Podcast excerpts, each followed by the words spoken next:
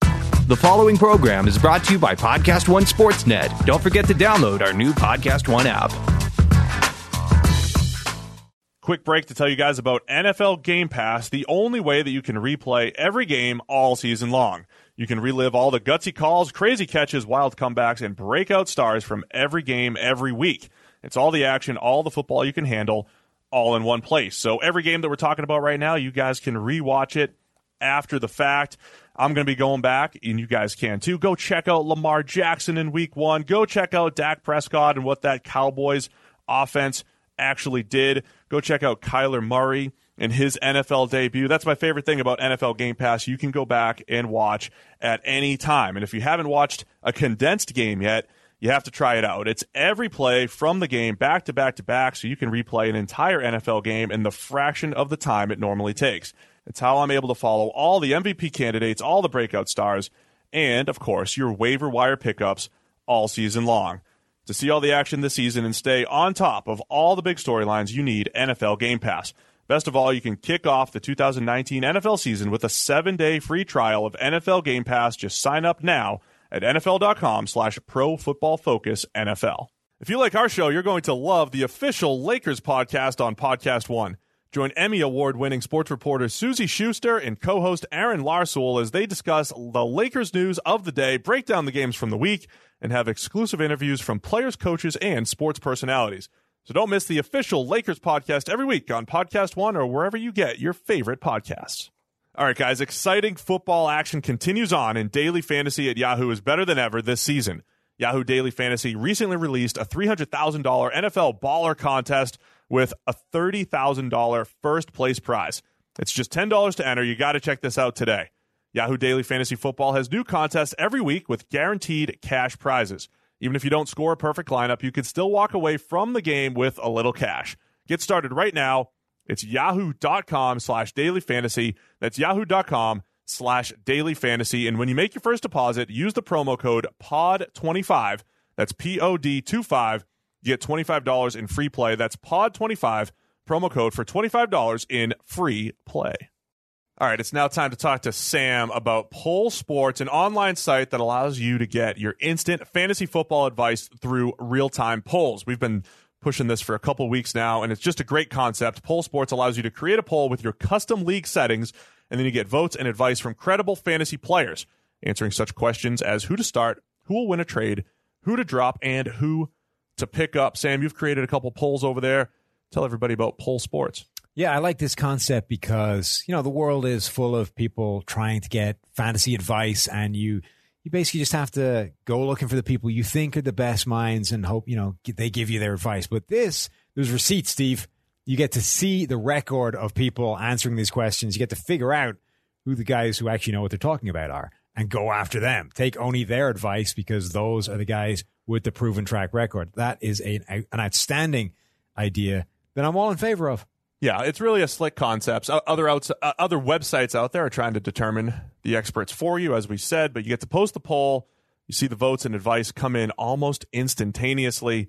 The advice you receive is tailored to those league settings. You search polls by player name, see what's already been created. And best of all, Poll Sports is completely free to use, and there are no paywalls of any kind. So head to pollsports.com to set up your free account and get instant advice today. Welcome into the PFF NFL podcast. Steve Palazzolo here with Sam Monson. What are we previewing this week? The NFL, Steve, Nine. same as every week. Week nine. Same thing we do every week, Pinky. And we're all just creeping back toward average. It's the shirt I'm wearing. It is PFF shop. Go check it out. shop.pff.com. Shop.pff.com. You remembered where, where what the inspiration behind that was? It was from Dodgeball, yes. Not Hulkamania. The average Joe's. I still think it's a tearaway t shirt. If you tear away that T-shirt, I am leaving this podcast. We'll, we'll see how the show goes. One of these days, if I come in all roided and jacked up, maybe maybe we rip it right off, yeah, and I'll be like, Quinn, buy me a new one. you roided to the gills would be quite a terrifying prospect. I mean, you're already large enough to terrify certain I people know. around the office. If you also put on like 80 pounds of pure muscle, I'm tempted. that would be scary. I'm tempted to get really good at basketball, Yeah, like really good, like why why good, Really, YMCA yeah, yeah. good. you high know? level Y player. That's what I'm saying. Right. Like that's probably my peak right now. Yeah. I'm not there. no. I can hold my own in a YMCA game. I, I mean, I'm Well, just I'm from 6'10". yeah, dimensions alone gives you a massive Y advantage. but over I'm most tempted to like. I, I just haven't had anything to work out for other than you know not dying. people. Right. So other than that, there's been no motivation.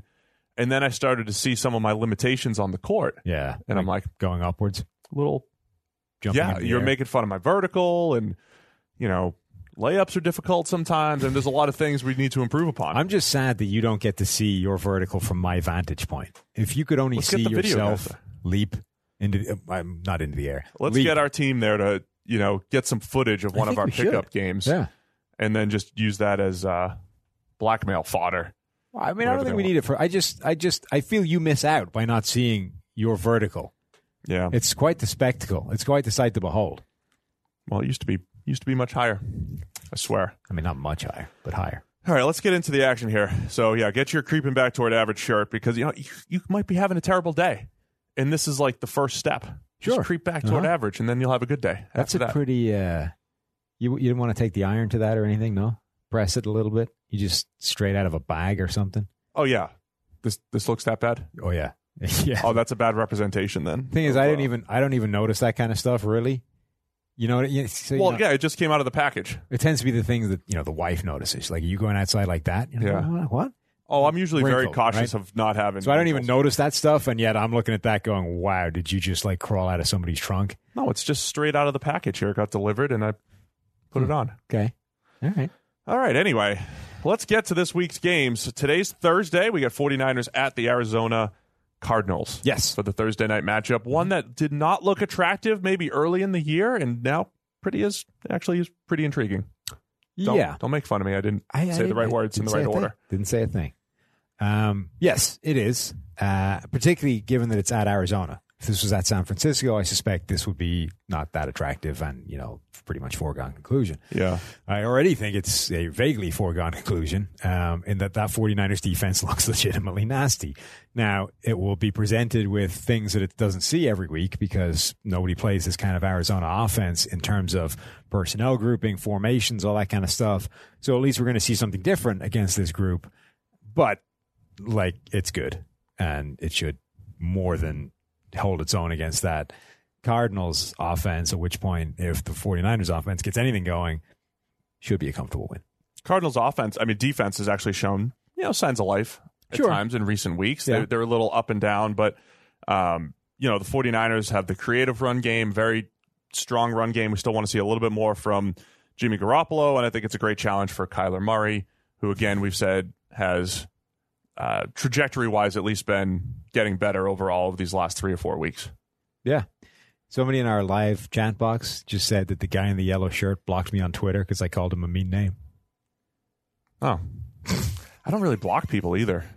So it must have been really mean. Yeah. I block a few people where it's like I mute a lot of people. Yeah. because muting's just great. It's mean, like, all right, if you're just going to bring this much negativity to my life, I don't need it. I'm going to mute you, I've and you don't definitely- even know it. Yeah. I've definitely pivoted to the mute overall Yeah, um, as a strategy. And there was a long time that I didn't, I hadn't blocked anybody for years, almost as to a point of pride.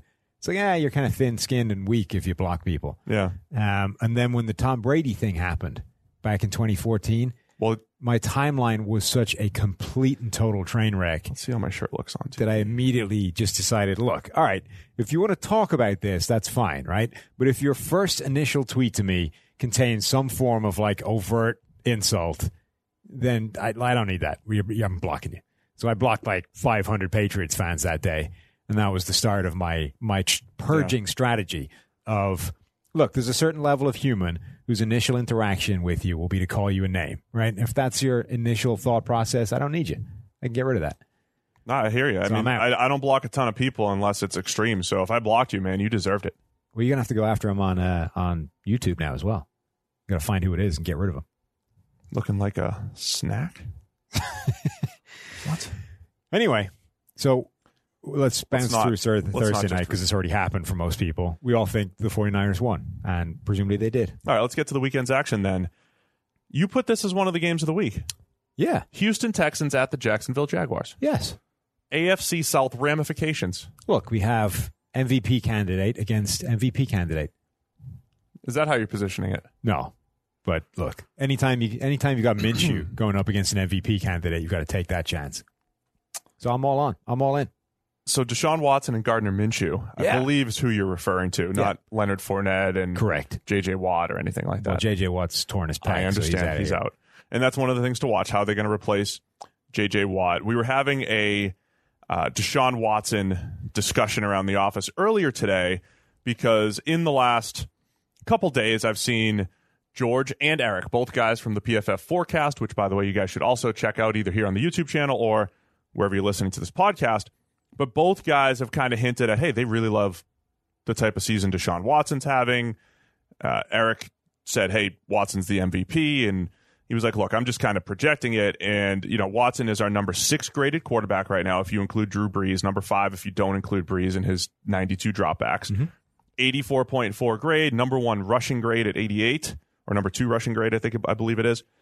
But if you take away Watson's one game against Carolina, I think we do get too caught up in the most recent thing we saw, which Watson, the most recent thing we saw was a spectacular touchdown. You take that away, though, he's a 90.5 grade, which is right up there in Russell Wilson territory. Yeah. Now, you can't take away that game, but sometimes you do that just for perspective to say, you take this one out of your memory banks, and the rest of the season Right. has been as good as you think it has been. And we've been talking before about how he does seem to be able to consistently manufacture his best play for the most critical times, right? Mm-hmm. And it is going to take a lot of bad for me to erase the image in my brain of him getting kicked in the eyeball, getting up mid play, fixing his face mask, and throwing a game winning touchdown. Yeah. That is absurd. If I came along and threw a cleat in your eye, you would be on the ground in a heap in the fetal position, like rubbing your eye, trying not, you wouldn't see anything Why are you bringing me into this? anybody, you, me, Oh, oh, all of us, it's a we'd be general ran you. down on the floor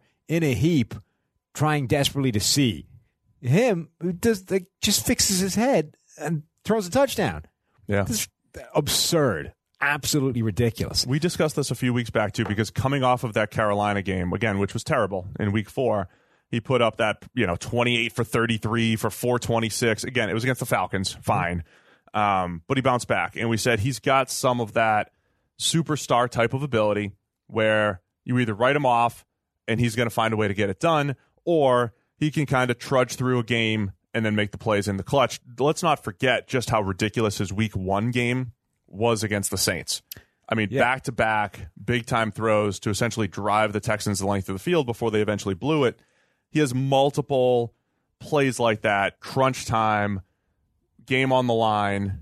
He always seems to come come through there. The other point that Eric made, um, which I think is a really good one, is so last year he led the league in terms of pressure percentage by Yeah. a distance, like by a mile. Now that Houston offensive line was bad, but he w- led the league by a distance. He's one of those quarterbacks that always holds the ball longer than pretty much anybody else out there. Um, this season, that's dropped all the way to the 12th most pressure, right? And we've, you know, you can say, oh, they brought in Laramie Tunsil. Obviously, that's the difference there. But the Houston offensive line was not even, was not grading that badly last year. They were already creeping back They crept toward average. last year. Um, they've done the same thing this year. They've taken another step in They're that above direction. now. Right. So that's what I'm saying. They've, they've gone another step in that direction. But it's very, very important to stress how much of that is on the quarterback because quarterbacks do own their own pressure rate. And if you look even at time to throw, we've gone from being basically the longest time to throw in the NFL. Now he's all the way down at 18th, 18th longest. And and so a lot of the the criticisms did carry into early this year. I do think there were times where he was getting sacked too many times. Some were on him. Recent weeks though, Right. they've And- done a much better job. And again, it's not you know it's not going from one end to the other, right? It's going from one end to the middle. But the point is that that movement from basically holding the ball longer than any other quarterback and consequently taking more pressure than any other quarterback has gone from literally one end of the spectrum. Like he would be either number one or number two at both of those areas consistently to now somewhere in the middle, Yep. right? And that's that is completely remaking your game and fundamentally changing things to your advantage. Now, having a guy like Tunsil will help, but massive amount of that has been Deshaun Watson completely changing the style and his way of playing, to, and it's and it, to the benefit of himself. This is the only sort of analog I can really think of in recent years to this is when Peyton Manning had to completely change his game when he realized he couldn't throw the ball anymore. When he came back, went to Denver after that neck surgery, spent one game against the Falcons throwing the same seam he'd thrown for like 10 years, realized that he no longer had the arm to make that throw, and had to be like, oh crap, like I need to fundamentally change the way I play the game. this is going to take a while, right? And remade his game and played really well for a couple of years and then obviously fell off the cliff at the end. But that's the only time I can really think of a quarterback changing his game that much, basically, you know, over the course of a season. Are you saying Watson's there or in the process? I mean, I'm saying he's made that level of seismic change already, and I don't know if he's done yet. Like he may be Yeah, I feel like there's still a process. Right. He may still be going on heading in here. that direction, but it's already that level of seismic change to go from a player who is, you know, the the one of the Russell Wilson debates is if he's going to hold onto the ball that long and invite that much pressure on himself, at what point does that become a problem? Right. So he makes a ton of huge plays by doing that, but at what point is that like an overall net negative Right. or a negative that you could mitigate by saying do less of that? Right. Deshaun Watson was in the same bucket. It's like he invites a ton of pressure on himself. He makes a, a huge amount of plays anyway, but at some point you need to take less of those. You need to have less of that pressure on you because it's just asking your, it's asking you, you're asking yourself to do too much. I think we're seeing him now help himself out by changing the way uh, how much of that he he uh, invites, and that's I I think it was a great point. I just I don't think you can overstate how important a shift in his play that is. So we've got that component and just the fact that I think the Texans overall talent level is not great on offense. We've seen that throughout Watson's career. His ability to elevate those around him, I think there's something to that. Um, so yes, I think Watson. Watson was a guy coming into the season. I think. I think we had enough information to say he's not yet a top ten guy in our mind. But now, just the article that I posted this week, which was grading over the last two seasons, we've got him in the top eight. And I think you've got a little bit of- of this element of being able to elevate the play around them, and maybe he's a little bit better than even the grades would indicate. Yeah, I always go back and forth on that because he gets away with some stuff, but Right. at the same time, So there are- is this like macro level that offense always produces, Yeah. no matter who's out there. And there are negatives you can point to to illustrate why his grade isn't quite as high as you know even we are waxing lyrical to. He's got 14 turnover worthy plays this season, He's definitely gotten away with a lot. right? Which Of is four the passes. fourth most, right? Only Right. Jameis, Daniel Jones, Jared Goff have more turnover worthy plays. So that's it it is a lot. You know, you you have to you have to overlook a lot if you're saying he is one of the very best quarterbacks in the NFL because of those negative plays in there.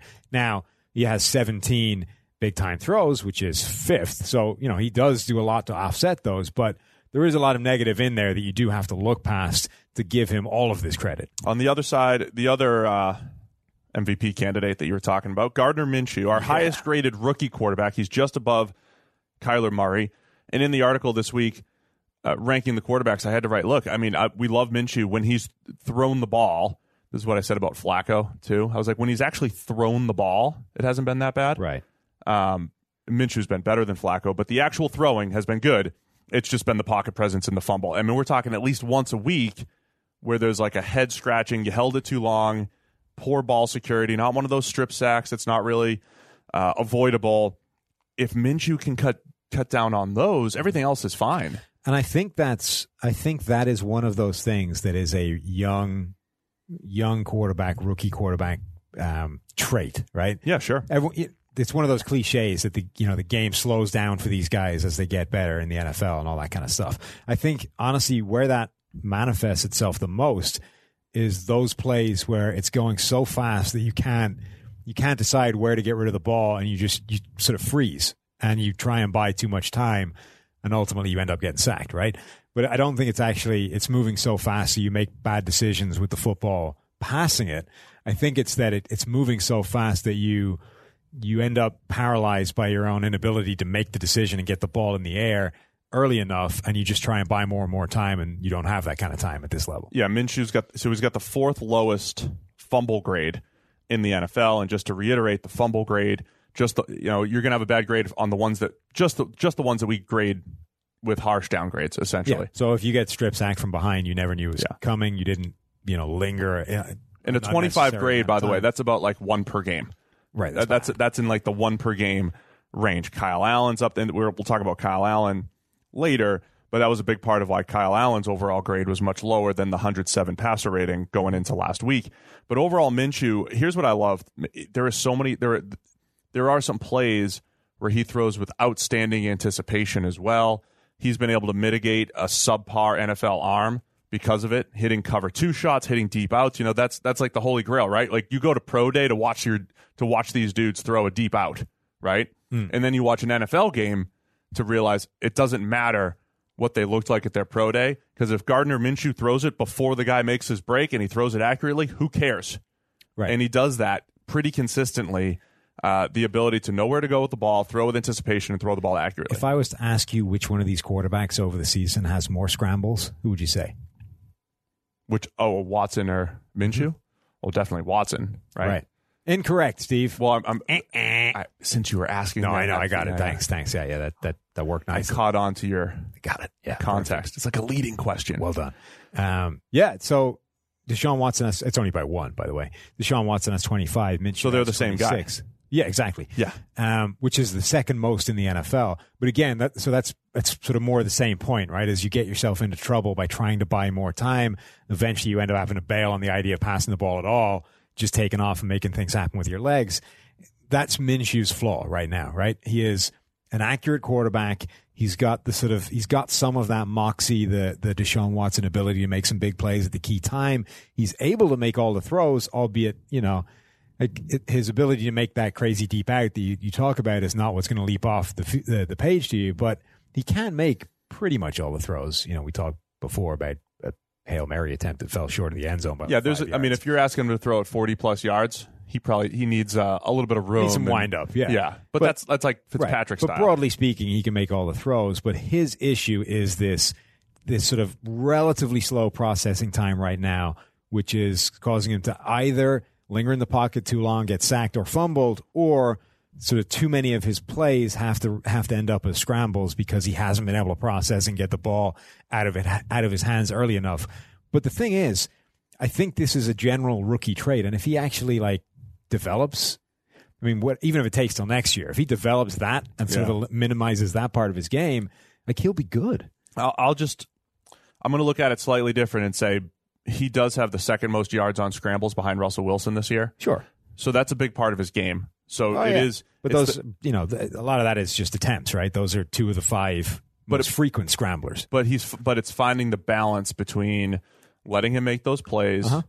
and trying to avoid. Yeah, I, I'm not saying you need fumbles. to eliminate it from his game. I think he's got good ability to do that stuff. I'm just saying that the the volume that he currently has, i.e., the only person that's done it more is Josh Allen, is indicative of this relative slow processing time that he has, which is his biggest flaw. I'm not saying that like you eliminate that entirely from his game going forward, but I'm saying that when the game speeds up for him, as the cliche goes, he won't do it as often. All right. So you'll end up, let's say you cut that in half, and instead of 26 scrambles over the season, he's got 13, which puts him where Carson Wentz and Aaron Rodgers are. That's perfect, right? Those two guys are both athletic. Those two guys are both capable of making plays with their legs, but they do it half as frequently as Minshew does. So that's basically my point. that's a fair point. Thank you. On the other side, Texans do have to replace J.J. Watt and his 52 pressures. That's a lot. Next closest here are the Texans That's pressure actually totals. absurdly a lot, by the way, because Oh, there's yeah. only been two guys I think in the history of our grading that have gone over hundred Yes. pressures for a season, and halfway through the season, therefore, he was on track to do that. You're not one of our data scientists, but you you nailed it. Thank you. He's on pace for over 100 uh, before the pec tear. Uh, Whitney Merciless is number two on the team with 24. DJ Reader So it's has so- So 17. the second guy has got less than half the number of pressures. Here's the thing the next three guys have combined for 55. Yeah, Well, that's my quick math. I hope that's right. nicely done. 41 plus. Yeah, yeah. I think that's right. Let's just say it is. and So Whitney Merciless, DJ Reader has 17, and Charles Amenahue, the rookie, has 14. Those three guys combined have 55 pressures. JJ Watt to the IR with 52 pressures. then- yeah, So just something to keep an eye on. That means there's more pressure on the Texans secondary. that I think is the biggest weakness on their team. And if we're talking about the Texans are supposed to be right there with the Chiefs and the Colts as the team that teams that can challenge the Patriots, but if man, if the Texans secondary does not improve, I don't care how good Deshaun Watson Right. is, they're in trouble. I mean, the secondary is huge. The fact that there's a good chance J.J. Watt was papering over some qu- cracks there as well is a big thing. Like that, the loss of J.J. Watt is m- is bigger than it may have ever been if they lo- nah, not ever. Like the first couple of years, he was that pass rush, but since they assembled that sort of three tiered group of J.J. Watt, Whitney Merciless, and uh, Jadavian Clowney slash uh, Javon Curse. I don't know if you were going to forget and go Javon Curse. No, I know. I was or- thinking. I was thinking about how to do it. Um, but since they had that group, this is the biggest loss that losing J.J. Watt could have on them, um, because obviously they shipped away Jadeveon Clowney and Whitney Merciless hasn't been as good as he's been in the past. So, yeah, I mean they What- they need that pass rush. Let's explain our picks, and then I'm going to call out one of our commenters Oh, who called you out. oh, I'm going okay. to defend you oh, sweet. about the red zone. Uh, so I, I went Houston. am going Jacksonville. Ooh, I think they I think they might have just a better all around team here. okay. You're To going to deal ride with. the Lenny wagon. Yeah, man, it's happening. Fair enough. He leads the league in rushing, right? I don't know. I, I I meant to mention it on the other the other day because we've been very harsh to Lenny Fournette. To Lenny, yeah. He looks he looks pretty good. Well, he's made he's in recent weeks, basically since we trashed him, I think on the air. Um, Honestly, it's since that the Thursday night game against Tennessee, which was one of the most absurdly poor yeah. running back Right. outings, until he Then stumbled. we into, like, trashed a- him. Then he went on a run. He stumbled right? into a 60 yard run at the end of that game, though. Yes. And then, like, since that run, he's just looked more crisp. And let me just tell you, this is a little bit more in line with his college career. There were times, like, as a true freshman at LSU, he just looked like a man amongst boys. Like, here's this monster true freshman who just doesn't move all that well other than in a straight line. I feel like that was the first couple of years of his NFL career. Straight line stuff, fine. Nothing else was dynamic about Fournette. He's got a little more wiggle to his game, showing off a little bit more of the power, and he's got a couple of these big plays showing up every now. Well, and he's got a lot of these big plays. This is my point, right? So, forty-six percent of his yardage has been these breakaway runs so far. again. that's one of the most unstable parts of Yes. rushing stats. Now, what I think, well, what has happened is he's he's run into a few teams that have missed these tackles in the critical point. Like one of the criticisms we leveled at is we just didn't break tackles at the NFL level, right? And in college, you get a guy that's 250 pounds and runs a 4 4 or whatever he ran, runs into a guy my size. It should be a broken That's a tackle. missed right? tackle, yeah. Yeah. And it's and then he goes off for 70 and look at that look at that guy. He's amazing. At the NFL level, he was running into guys that weigh 40 pounds more than me. Well, okay, 30 pounds more than me. Um, they're bringing him down, and suddenly he's just not going anywhere because he's not particularly elusive. He's not particularly fast. The burst isn't really there. He needs that broken tackle to be able to get some headroom, and then he's gone. But he ran into Will Parks, who missed him twice in, against Denver. That was a big game. And he's run into a few people so far where they're falling off these tackles now, and he's been able to bust off a bunch of these big runs. Now, credit to him for that because that's what was missing from his game. That was the biggest criticism I think I had at that point.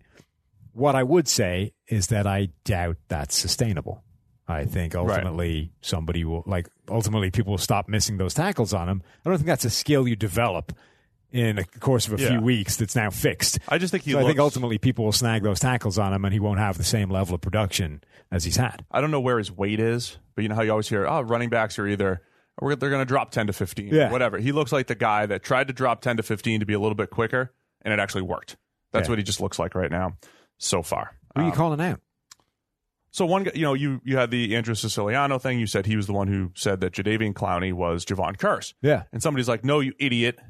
Siciliano does not host the Red right. Zone. Scott it's Scott Hansen, Hansen. hosts Red Zone Channel. I'm going to give a little history of the Red Zone channel. Okay. Scott Hansen did not invent the Red Zone channel. Didn't invent it. Everybody thinks that Scott Hansen's the guy. Well, he does the one that most people see. Does everybody know here that there are two red zone channels? Well, apparently not because that guy didn't. there are two red zone channels, and it started on DirecTV. It started with the, the, with DirecTV. That was Okay. a part of the Sunday ticket package. Huh. That's the one Andrew Siciliano does. Yeah. Then they they brought it to like Comcast and all the other Yeah, cable yeah. providers, and now there's a lot of people who don't have Sunday ticket, and that's what they watch, right? And red that's zone the one. and their So that's team. the one that most people see. So most people see Scott Hansen. Yeah. And then DirecTV folks see Andrew Siciliano. Yes. Now, why do they have two? it's a good question, Steve. Well, because Siciliano, when he's on DirecTV, can tell you which channel to go to because he knows you have all the Yeah. games, right? So he can be like, hey, go check out 712. The Niners are about to score on the Panthers again, whatever it is, right? It really doesn't feel worth it. the But that's- trade-off. It is.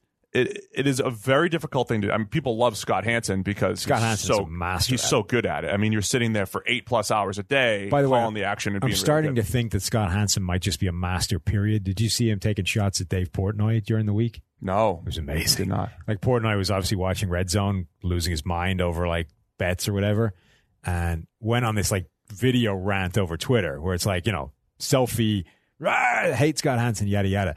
Scott Hansen replied to him saying something like, "I don't blame you. If I had lost enough money betting that I had to, that all I could afford was bacon collared T-shirts like you, I'd be pretty pissed off as That's well." amazing. and then Live on the air. no, no, no, like in Twitter, replied Oh, to him. Twitter. Oh, I got you. Um, and then he had like another rant bitching at Scott Hansen as well. And he replied saying, you know what? What really pisses me off is when I'm in the middle of a childish temper tantrum is people telling me to calm down. So calm down, Dave. Scott Hansen, like not only was he replying to him like right off the bat, but he was torching him. So Kudos, Scott Scott. Hansen might just be a superhero. We might Scott's have to great. we might have to put him up on the uh the yeah, he might be our inspiration next. wall. What's he inspiring us to be? Just awesome. Just better. Just be better. just be better. be better. Be Scott Hansen because apparently he's great. Do you want my degrees of separation to? Yeah, uh, do it, do it. to Portnoy. How, oh, to Portnoy? Not okay. not to Scott. okay. How can you get me from you to Portnoy. Um, Portnoy? How many steps? I'm from North Reading, Massachusetts. He's from Swampscott. Uh-huh. Right. So that's a few towns over.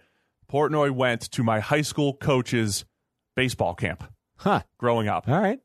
So that's three Pretty close. degrees of separation, Yeah. essentially. Yeah. My high school coach, whose girlfriend's niece married The Rock. so How are you connected to everybody? by a couple degrees of separation, we'll get there. Right. I- Yeah. My high school coach is. He's a he's a strong cog in the uh, degrees of separation, as you Apparently, can see. yeah, that's- connects me to Portnoy and to uh, Dwayne the Rock Johnson. Yeah. that's still quite. You're just always so impressed. I really am. Let me just see how I could relate this to me. Did you see me tweeting about the World Series last night? Like, oh, as a former Canadian American League champion, let me tell you what the players are thinking here before Game Seven of the World Series. Huh. Okay. No, I didn't see that. Uh, it was just a joke. I haven't uh, haven't kept up a lot on the World Series. It's over I now. hear it's over now, though. Yeah. Yeah. Could you I believe also- that the I- Nationals were facing elimita- uh, elimination so many times throughout the playoffs, and they still pulled it off? I know it's amazing. I also read about how a guy they realized that he was tipping his pitches mid game and fixed it. Yeah. Apparently, that's very unusual Oh man, I'm pretty sure that's why I'm doing football now. because you were tipping pitches. Yeah, I think I was definitely tipping pitches. It's just it's a scary thing because you put the ball in your glove and it's like I got to get my slider grip, but do I spin it too many times on my slider and not enough on my fastball? So then pitchers would just start wiggling their glove and you can never So figure that's it. out. apparently what he did to fix Yeah, I it. They should've just said start jiggling your glove. I should have just That feels like something you would like if that's a possibility. Wouldn't that just be what you always do once you figured out what you're doing? Just keep yeah, but messing this with is just a weird. It's just a weird thing to do. I don't know. I they c- can I still, could- I could fix hitters all are of really good at that. They got nothing else to do, right? it. Well, Hmm. obviously, they only work eleven percent of the time, and the other when they're not hitting, they're just staring at you yeah. to see what the next move you're going to make. It just feels like that's a very easy thing to be able to like randomize with movement, so that you can't pick pitch or I think pick up that's on what that screwed. stuff. That's why I gave up bombs. Definitely, yeah. Because the other thing is, you can, you know, you, you got your glove on and you put put your finger outside the glove. And a lot of guys, they point with their finger when they're going to throw certain pitches or whatever. So then you cover that up. And I never got the, the covering. So I was definitely tipping. definitely. And here I am. it PFF. feels to me that the uh, that the so the the mental image of you trying to take off and go airborne for a dunk feels very similar to the mental image of you like winding up on the mound, loosing it, and then just watching it sail over your head out of the stadium. I have some old uh, videos if you want me to pull up s- some, like me giving up. And it's just an endless sequence of that. No, there's just like a couple.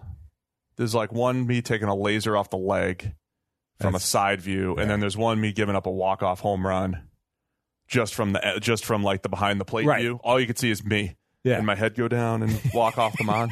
You'd probably enjoy it. You could probably gif it up and make But it. a do you fun little- like so the thing that I think would make it comedy magic is if it's you know you, you just see you pitching and then all you see is you tracking the flight of a ball uh, off into the distance somewhere, No, this one was then such the a head down. And this was walking such a off. no brainer. I didn't look. I kind of like glanced and then just went. you just heard it. It's like, You just knew. I don't even need to see it. I know that's going out of the. Sometimes you throw such a bad pitch, you know that thing's getting Yeah, well, crushed. it's like sometimes you see kickers off the tee. Sometimes you know, Yeah. you know, as soon as they hit it, it's good.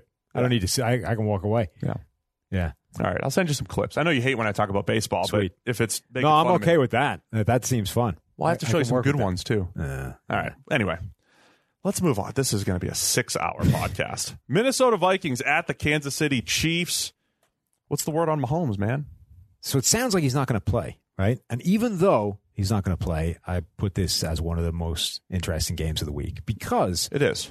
yeah, even without Mahomes, I think, I mean, th- so what was interesting is, you know, last week it sounded like he might actually play last week. It's like he's practicing and that's insane. And then ultimately it was like, no, we're going to go with Matt Warren. All right, fair enough. That makes sense, right? But if he was that close to playing last week, how can he not be playing this week? I don't think he was that close to playing last. possibly but either way it feels like it sounds like they're basically just prepared to be cautious and i think it's like we've seen enough in matt moore s- uh, starting in his stead to know that you know what we're not screwed Yeah. like we don't need to rush mahomes back as soon as humanly possible a the rest of the division is not exactly terrifying and b like Even just the race to the number one seed beyond New England. I mean, Sure. the, the uh, to a bye is not that difficult, Right, Or and it's the- not that you know the big the, of a climb right the now. Green Bay game essentially like it's not like Matt Moore was dramatically outclassed in that. The game came down to essentially we gave the ball back to Aaron Rodgers at the end, and that was probably an error. But you know he held his own. It's not like this was a disaster and we got waxed. So I think they've come to the conclusion that Matt Moore quarterback is not a reason to rush back Mahomes if he's anyway doubtful. So I think it sounds like they'll, they'll take their time there. So this then becomes a pretty fascinating game between this Minnesota Vikings team, which has good defense, not a great defense, going up against what is one of the best offensive schemes in the NFL, protecting a quarterback to a certain degree. Um, and then you've got Minnesota's offense. It's kind of rolling right now. Kirk Cousins, Dalvin Cook, even the offensive line has kind of looked a bit better. Um, and they're going up against this Chiefs defense that is still bad. yeah. So, like, I, I, I think there's got to the the Kirk Cousins analysis and story is like, all right, he's got to go the other way from his most recent trend. I mean, at some point, yeah. So since week three, he's our highest graded quarterback, over Yep. 93. That was after the first two weeks. I mean, this is Donald Ask right here. After two weeks, we were talking about he needs they need to move on. He needs to be benched. If they only Yeah. had a backup option, he would be out of there. Stephon Diggs was trying to get himself out of the building. Adam Thielen was lighting him up to the press. Like Kirk Cousins was the problem, and now we're talking about him in MVP terms. It's ridiculous. Things move quickly. yeah, Through two weeks, he had a 31 grade, not 93, a 31 Yes. grade, which was 42 out of 42 out of everybody that had uh, taken a snap at that point. So lowest in the NFL. yeah. You can literally draw a line in the season where left of it, Kirk Cousins was last, and right of it, he's first. in- So um, in terms I'm- of grade, Given the fact that he's historically a 70 graded type of guy, let's say seventy-five. He's in 75 that seventy Yeah. to eighty band and and, he, and, he, and he's peaked in the low 80 range. I'm going to say Mhm. right now. he's got to come like, down what, from his eighty-five. yeah, and he's he's got to come down from his 93 at some point. Now I don't know if it happens, But this even week. overall, like even factoring in the early stuff, I think he's like 85. right now he's an 84.1. Yeah. 86 passing grade, and his rushing grade is down a little bit because of fumbles on scrambles. So even to get to the high watermark of his band, he's got to come down five grading points, which means, you know, some bad games. Yeah, but it's also not out of the realm of like if if at any point during the three year stretch that where he was in Minnesota, if I told you, yeah, you know, Cousins is going to put about put up about an eighty four and eighty five grade, he's going to be a hundred plus passer Yeah. rating guy and all that stuff. You're like, all right, yes, The that's whole- what we're buying. Our entire narrative behind Kirk Cousins all the way along is he can go on a run that can take you to the Super Bowl. Now, the only problem is his run has gone from like week three to week nine, right? Yeah. They need this run to go from week 17 to the Super Bowl. Now, now you're asking him to either have two runs or to have a run that goes from week three through the Super Bowl, which is ambitious. and I really want to just see more of Cousins. Forget the primetime stuff. Like I don't. Oh, this game's in. It's under the lights. Therefore, it's a different game. Mhm. Even though he struggled historically in those games. Yeah. For Cousins, it keeps coming down to, you know, beating good teams. And, and Yeah. the Chiefs, if the Chiefs have Mahomes and he's got to face him in a shootout, that feels a little different. There's, it could still be a shootout with Matt Moore, but it's less likely. Yeah. And Kansas City's got a defense that I think Minnesota can still exploit. Yes. Um, so I'm not expecting really a ton of Cousins regression right now, but it's still an outdoor road game. Mm-hmm. You know, it's another one of those games where he needs to continue to prove himself. Wow, you've gone full on to the yeah. Everyone else gone Minnesota, and you went outdoor road game. well, this Jeez. is this is before I knew officially. I didn't I didn't do my Mahomes Oh, you, research You hedge at the with time. the Mahomes. yeah, Yeah, Unlucky. Did we already put this out? Yeah. It's probably going out literally as we speak. Our Twitter is exploding through people being angry at our picks. Oh, really? No, I mean it probably is. It's Oh, usually most when it likely. happens, right? When we're locked into this, suddenly it, it bombs. Um, but that's so it's an interesting dynamic, right? That we're all like, there's a bunch of people like, ah, see, Kirk Cousins is great. You're like, okay, This- he's always been capable of doing these runs. Have you considered the fact that now his run has started earlier than you need it to? Because if it's starting in week three, it's probably not running through the playoffs. At which point, bad things. We have a, a comment here. Oh yeah. Yes. We This have got is- many comments. That box is insane. I have to stop looking at it. Well, Well, there's there's just tons of people watching right now. This is why PFF is still lacking in analysis. They don't believe in significant changes. They can happen. You can see a different Cousins as things around him have changed. I will say, yes. right. So but his anytime, problem is the significant changes happen every single season, multiple times. yeah. So my, I what think- you're asking us to do is suspend suspend all previous evidence of this happening every single year and say, no, no, this time it's permanent. I'm not going to use the example that was in my head, but sometimes there are statements that are made, and then there's like an implication Yeah. at the end of the statement. If we s- if everything that we said was like based off the data, I think this this would be a very boring podcast. Sure. Or if I said, in my opinion, I believe this by default, things I say are my opinion slash based off the data, right? Hashtag or my opinions of my own. yeah. Or my interpretation of the data. Right. So over time, yeah, the data is going to be right, but everything there are ranges of outcomes of all this stuff. Yeah. So yes, Look, things there can- are outlier seasons where a guy completely turns things around. Yes. But it, there are also over time those things are generally not sustainable. People have a baseline that you expect. things can definitely change and circumstances is- definitely dictate outcomes to a huge degree. We've talked before about how Andy Dalton back in 2015 is a top 10 quarterback because suddenly the offensive line is great. They have AJ Green plus two or three other weapons. Every other year it's been AJ Green and that's it. And consequently Andy Dalton isn't as good, right? So the conclusion to draw there is that you give him that kind of supporting cast and he raises his level. Now, is this year's Minnesota Vikings surrounding cast significantly better than the previous ones Kirk Cousins has been working with? And No. My, and my answer to that would be no. Having said that, if you look at his grading, every single year you see this this run of good, run of bad, run of good. Like it bounces back and forth with very little in between. So you can look at his grading right now and say, all right, there has been a seismic shift. Kirk Cousins with a dramatically better supporting cast, with everything suddenly ticking in terms of offensive system. Now this is the, this is the Kirk Cousins that will be forevermore within this system. He's now a great quarterback. He got it. The light went on. Or you can say Kirk Cousins has an amazingly consistent history of going hot and cold. He's an amazingly consistently streaky quarterback, and right now he's in like the the teeth of a hot streak. He's looking amazing, but like why every other year it stopped. So why would this Yeah. year be any different? Now it might be. Maybe we're wrong, but It's- uh, again, balance of probabilities. If I was a betting man, and sometimes I am, I would put a pretty large amount of money on him coming back down to earth at some point this year. even just using some of our stable or unstable metrics, the things that you want to look at and say, okay, this is a little bit of fool's gold versus this one we can trust. Once again, he's sitting there with a 92 passer rating, number five in the NFL when facing pressure. That's on 40% of his dropbacks. He's facing pressure, which is still a high amount due to those early season games. So he's got a 92 passer rating and something that's really difficult to And sustain. this was exactly the same point we were making last year. Last year, and when then he it started on regressed. fire against pressure, and it was like, guys, this is going to come back down to earth.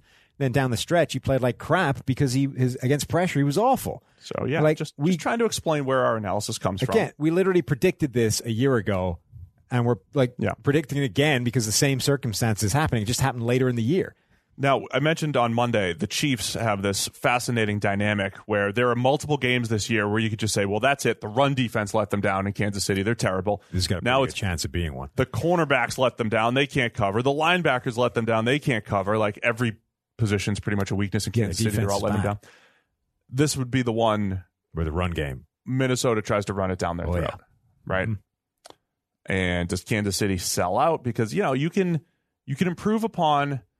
Th- this is the thing you can improve upon your run defense by just stacking schematically. bodies. In Yeah, there. you, it, this and this is another part of this whole like run game versus pass game discussion. You can scheme up stopping the run. Yeah. it's very difficult to be like, all right, let me just have that perfect pass stopping scheme, right? We just, Coverage got, scheme. we just got played. oh, who played us? The the dude with the Kirk Cousins question. He was just after better analysis. Oh, Now that we gave him better analysis, he's happy. well, now I'm just going to mail in the rest of the show. No, What do you okay. think of that, man? that that feels like a vaguely self defeating uh, response. I'm mailing it in now. You tricked me. No, I'm here. I'm here for the good analysis. anyway, I'm here to give the good analysis. So yeah, Kansas City still did a nice job. So just to finish that defensive point, I expect Minnesota to be able to move the ball. The offense itself is running extremely well, Mhm. and I think historically you can say anything that Gary Kubiak's been around and the whole Shanahan it's tree done well. for the most part. Yeah. that whole tree. I don't know who's the top of the tree or who's no, who's the root Right.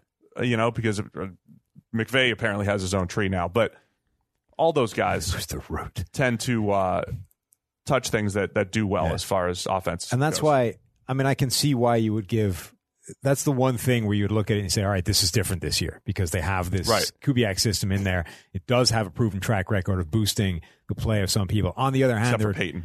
Yeah. On the other hand, there were well, he didn't use it really, right? They basically said, you know what? Well, screw no, you- it's the screw last your- year. His- He had one year with Kubiak. No, no, but I mean, they didn't use that system.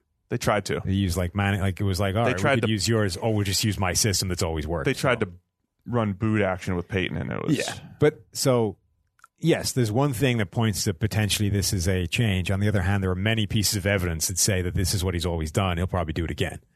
So I'm going to side with the many things over the one. That's what it comes down to. Yeah. Anyway, I went Vikings. So did everyone else except you, who went Chiefs because you forgot that Mahomes wasn't. I immediately regret that decision. Yeah. Unlucky. No, I don't. Kirk Cousins on the road was more my Cousins on the road. Wow. yeah. Cousins on an outdoor road game. We're not. It's not in Detroit anymore. It's not. friendly confines of domes. Hmm. Kirk, you got to go outside Okay. and win a football game. Washington Redskins at the Buffalo Bills. It's a Super Bowl rematch. God. Mark Rippon and Jim Kelly, What the hell year was that? 1991. What? 1991. 1990 was Giants Bills. 91 Yeah. was Redskins Bills. Then it was Cowboys Cowboys Bills Bills. Okay. Cowboys Bills Cowboys Bills. Oh, okay. Yeah. Th- This was the second of the Bills' four Super Bowl defeats. Yes. Sorry, Bills fans. Poor Bills. Oh, I can't wait for our retro podcast. When should we do that? How should we structure that? I told we were supposed to do that months ago, and you were like, I don't have the time for that. No, but you don't want to do it in season. In season, there's like real things to talk about. But off season, how do we do it? Do we just say, here's a, here's what we'll do. We'll pick like a random week of NFL action. What? Like, Hang on. Is this the same as the one where we're going to like watch 80s cartoons and play No, no, video no. games? This So is part a of- whole separate this is part of the PFF as NFL, this show. as part of the PFF NFL podcast, not like our side, I, I don't know. not that. our side gig. Yeah. We'll either watch highlights from a season, Right. like 1996, or we could watch like a week of NFL action, like week How do you eight, even get 96, a week of 1996. or just tape? like key games. I don't know from like or like first half of 94 or something. Whatever you whatever YouTube has. Yeah. Plus, I've got I've got my own stash. Plus, we work with the NFL. You know, we just see if they. Uh, This sounds like a terrible idea. oh, this would be so much fun. See if the people want it. Tell us in the chat if this is something you want. Nobody wants If this. we went back and. I just want to break down some Mark Brunell Jacks games. I Can know we do that. Yeah, Some I know Tony you Brackens. do. I don't think anybody else wants you to though. you don't you people need to know just how good Tony Brackens was in week 16 of 1996 against the Seahawks. He was incredible. He had a pick, three pass breakups, Yeah. a few knockdowns. It's incredible. Anyway, so Redskins Bills Super Bowl rematch. What are you looking for in, in this one? I mean, What none do you of- look what do you what are you looking for? none, of, none of the things you talked about.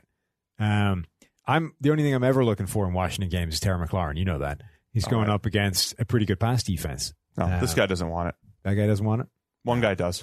It's Okay, one to one. One- Keep voting. one to one. God, Not three people want. Captain Look, stop Liability it. wants We it. don't want this. I'm not having it. You know another good podcast segment is me reading Yeah, And all the counting comments. the Why don't we comments. just have a solo show, right, where you watch some Mark Brunell tape and you can talk to the chat box and tell them how it was. Yes. Yeah, Who's in for and then I that? don't need to be here. You Who's just in? let me know how it went afterwards. Do you want me to just break down game by game my 1999 Jaguars? Sure, as long as I don't have to be there. I'll skip the Titans games Yeah. though. They were undefeated against non-Titans teams. Huh.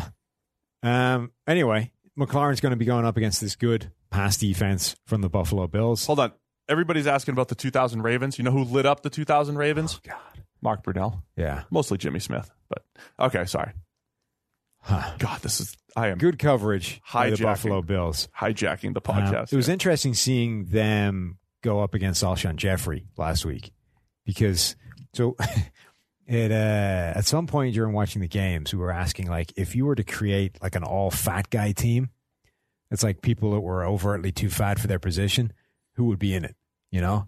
So for like wide receiver, one of them would be uh, Kelvin Benjamin. not- obviously this isn't better content than me Much talking. better content. I'm talking 90s football thinking I'm leading our But there's a whole bunch. listeners So any of these astray. positions, right? Be- Ben Roethlisberger is probably the quarterback, right?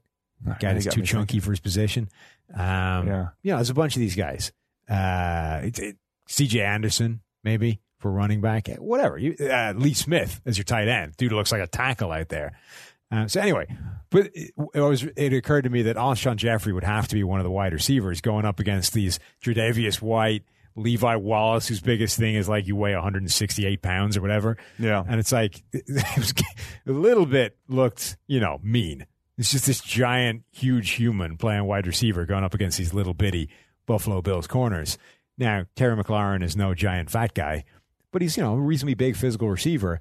And he's going up against these small corners that have covered really well. But if they, if they have a weakness, that's kind of it. Dealing with like these larger receivers or guys that can be physical and, and restrict them, that, that kind of thing. So I'm curious to see how that goes. What about you, Steve? Well, I, yeah, interesting dynamic that you're looking at there. Um, I want to see. I thought that the Bills looked a little bit like the 2017 Bills, where again, it's it's still they still challenge things in the secondary. They're not easy to pass on necessarily, but the 2017 Bills got run over like crazy in a number of games, and you know, early this year in particular, they had shorted up. And they didn't stop the run all that well against Philadelphia. Philadelphia. Now you got the Redskins, and all they want to do Yes. is go back to 1991 when they were a Super Bowl champion and run the ball. So uh, the top two graded run defenders on the Is Bills. John Riggins busy? I mean, is he still available? He's about the same pa- age as A- Adrian Peterson. Right. So, You can get him out there. yeah. Oh, man. Imagine both those guys in the backfield. Mm. Think about how creatively you could average four yards per carry with those two. Jordan Poyer and Micah Hyde, the two safeties, are the top graded run defenders on the Bills. They're getting some pretty good play from Shaq Lawson up front, but Harrison Phillips, who's normally a good run defender, he's been banged up, only played in three games this year. He's hurt and inconsistent play uh, from other points. Good linebacker play this year from guys like Tremaine Edmonds, Matt Milano, but run game wise, not so much. So I think that's going to be a factor. Yeah. I can see that. And then the Redskins secondary should be a cleaner opportunity for Josh Allen or a good opportunity for Josh Allen to play a nice clean game.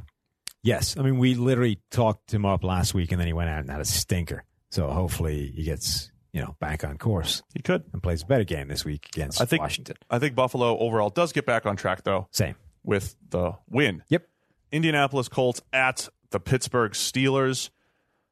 I don't have any it's like 1995 AFC Championship. Stop maybe? it. I don't have any. Uh, Stop trying to connect every game to a vaguely interesting game. That's what that I'm gonna happened do. 25 years ago. That's what I'm going to do. Stop it. Maybe that's the podcast. We just take a whole bunch of.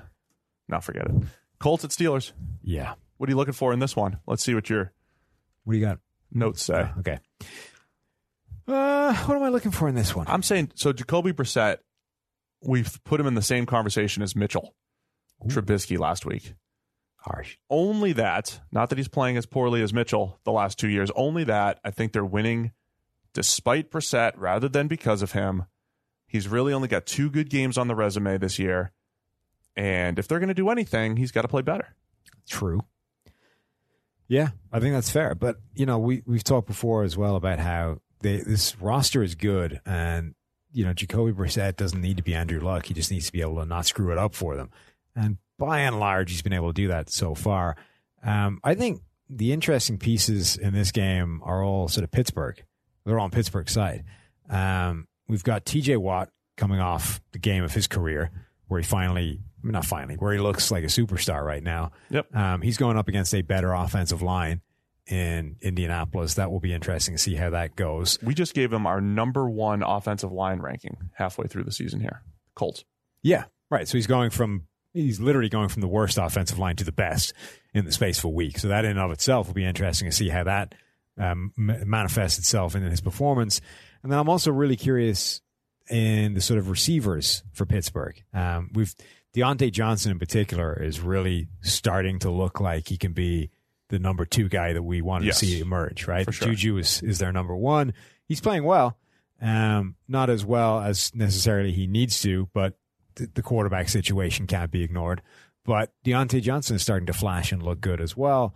Um, James Washington is still a little bit MIA, which is disappointing, but Deontay Johnson looks good, and that'll be interesting to see him whether he can continue that stretch. Just to follow up on the Colts and their offensive line, just looking at the pressure numbers, premium stats, PFF Elite, go check it out. If you go to the allowed pressure report, Mhm. click on the Colts, and you just see who's allowed the most pressures for the team. And it adds uh, all players in there, it's not just offensive linemen. The most pressures have been assigned to Jacoby Brissett. Yes, the quarterback, has 20. He's tied with Mark Lewinsky, the guard, uh, right guard. They both have 20 allowed. And then Braden Smith, right tackle, um, he's given up 19. So, you know, another part of Brissett's development, we said he holds the ball a little bit too long. Still this year, he's allowed, or what, we, what we're saying is allowed, but he's been essentially for. responsible for invited pressure uh, 20 times so Right. far this year. That's, that's a big number. Yeah, number two to Gardner Minshew. So again, Number another- two among another, quarterback, yeah. another point that backs up the idea that Minshew holds on to the ball too. I Long. mean, it's the AFC South. How hard could it be? You oh, right, this is true. Um, know what I mean? Yeah, I mean that was the big that was Brissett's biggest flaw heading into this season. Um, one of the things we said needed to sort of fix, and I think he's been better at it. Just it's still a problem. Like he's only been responsible for three sacks, which is low for him. Um, but as you say, twenty pressures, which is second most in the NFL. Do you believe that the Steelers have a shot? Of Uh, what? The AFC North. Oh no, Not in this game, right. necessarily. I mean, they yes, they have a shot in this game. They have a no, shot they in don't this have a shot at the AFC North. You know, so they're three and four, two games behind the five and two Ravens. The Ravens are playing Pitts, uh, New England this week. Mhm. So at the end of this week, we could have a one game difference between the two teams. Yeah. As far as record goes, you don't think they have a shot? Huh? Mm-hmm. No, All right.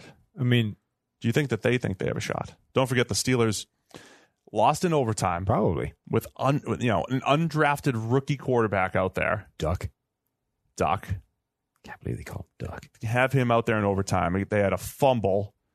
You know, the Ravens squeaked by the Steelers Yeah. in overtime. Uh-huh. And if you know, I don't think the Steelers are completely I don't think they think that they're completely out of it. Well, I definitely don't think they think they're completely out of it, but I, you know, I don't think they're going to do it.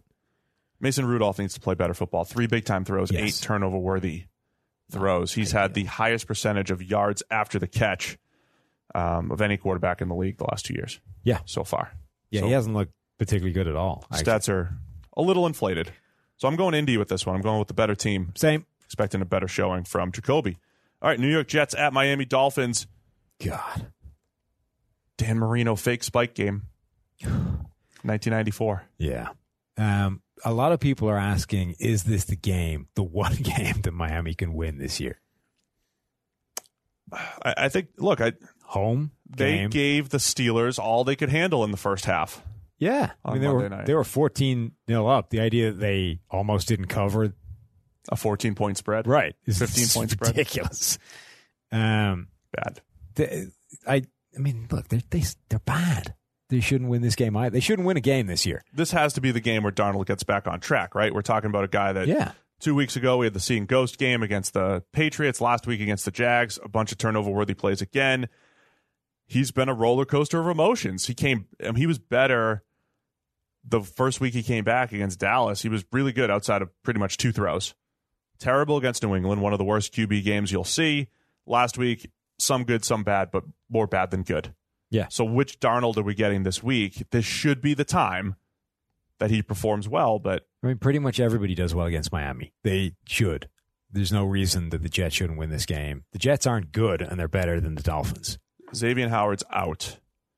Um, see, I, I was of the mind, and the more you've got guys like Xavier Howard just being shut down, Mhm. essentially, I was of the mind that Miami's defense is not as bad as they've shown, and they've been a little bit better than some of the early season disasters that they that they put out there.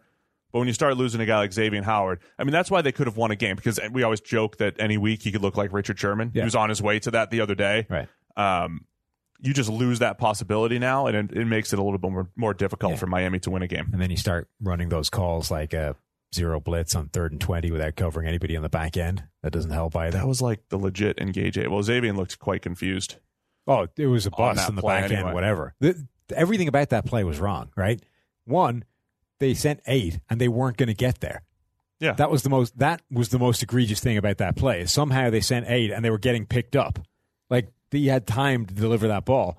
Then on the back end, you've got three guys covering three guys, and one of them isn't one of them doesn't know it because he's playing like twenty yards off at the sticks on third and twenty. Yeah, I don't think the play call was egregious because Right. if you have four His- guys to rally to a shallow Yeah. cross, His but guy they had runs three. a quick slant. They really had two. and they, he just watched him. And so- then it's like, oh, oops, Te- tears off after him. At which point he's just running across the field into an entire giant area of space. It was poor. When you're making plays like that, and you know the only guy that, that has the capability of making that kind of turnover collection in a game to change things isn't there, I don't see how you stop them. Do you think Darnold bounces back in this one? He will, right? To a degree, yeah. Just I mean, because- I, he'll play he'll play better because he's playing the Dolphins. Man, Dolphins, the worst offensive line in the league. Jets don't get a ton of pressure, but you know they should be able to make some plays Yes, there. Ryan Fitzpatrick, you never really know what you're going to get. true. So yeah, one of these days, They say he gives them the best chance of winning games. I, I would mean- say that's debatable.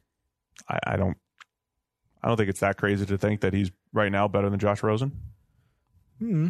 I mean, I don't know that either of them give you a particularly good chance of winning a game because there's nothing else around them. yeah again there's nuance to all this stuff i think you more importantly you want to know what josh rosen's capable of and you need more sample size you need more data Yeah. or data Yeah. to Ah, figure I mean, that out they clearly don't believe he's any kind of long term solution, so they're No. just not giving so him the shot. trade him everybody just gets traded to uh, chicago Can't anymore.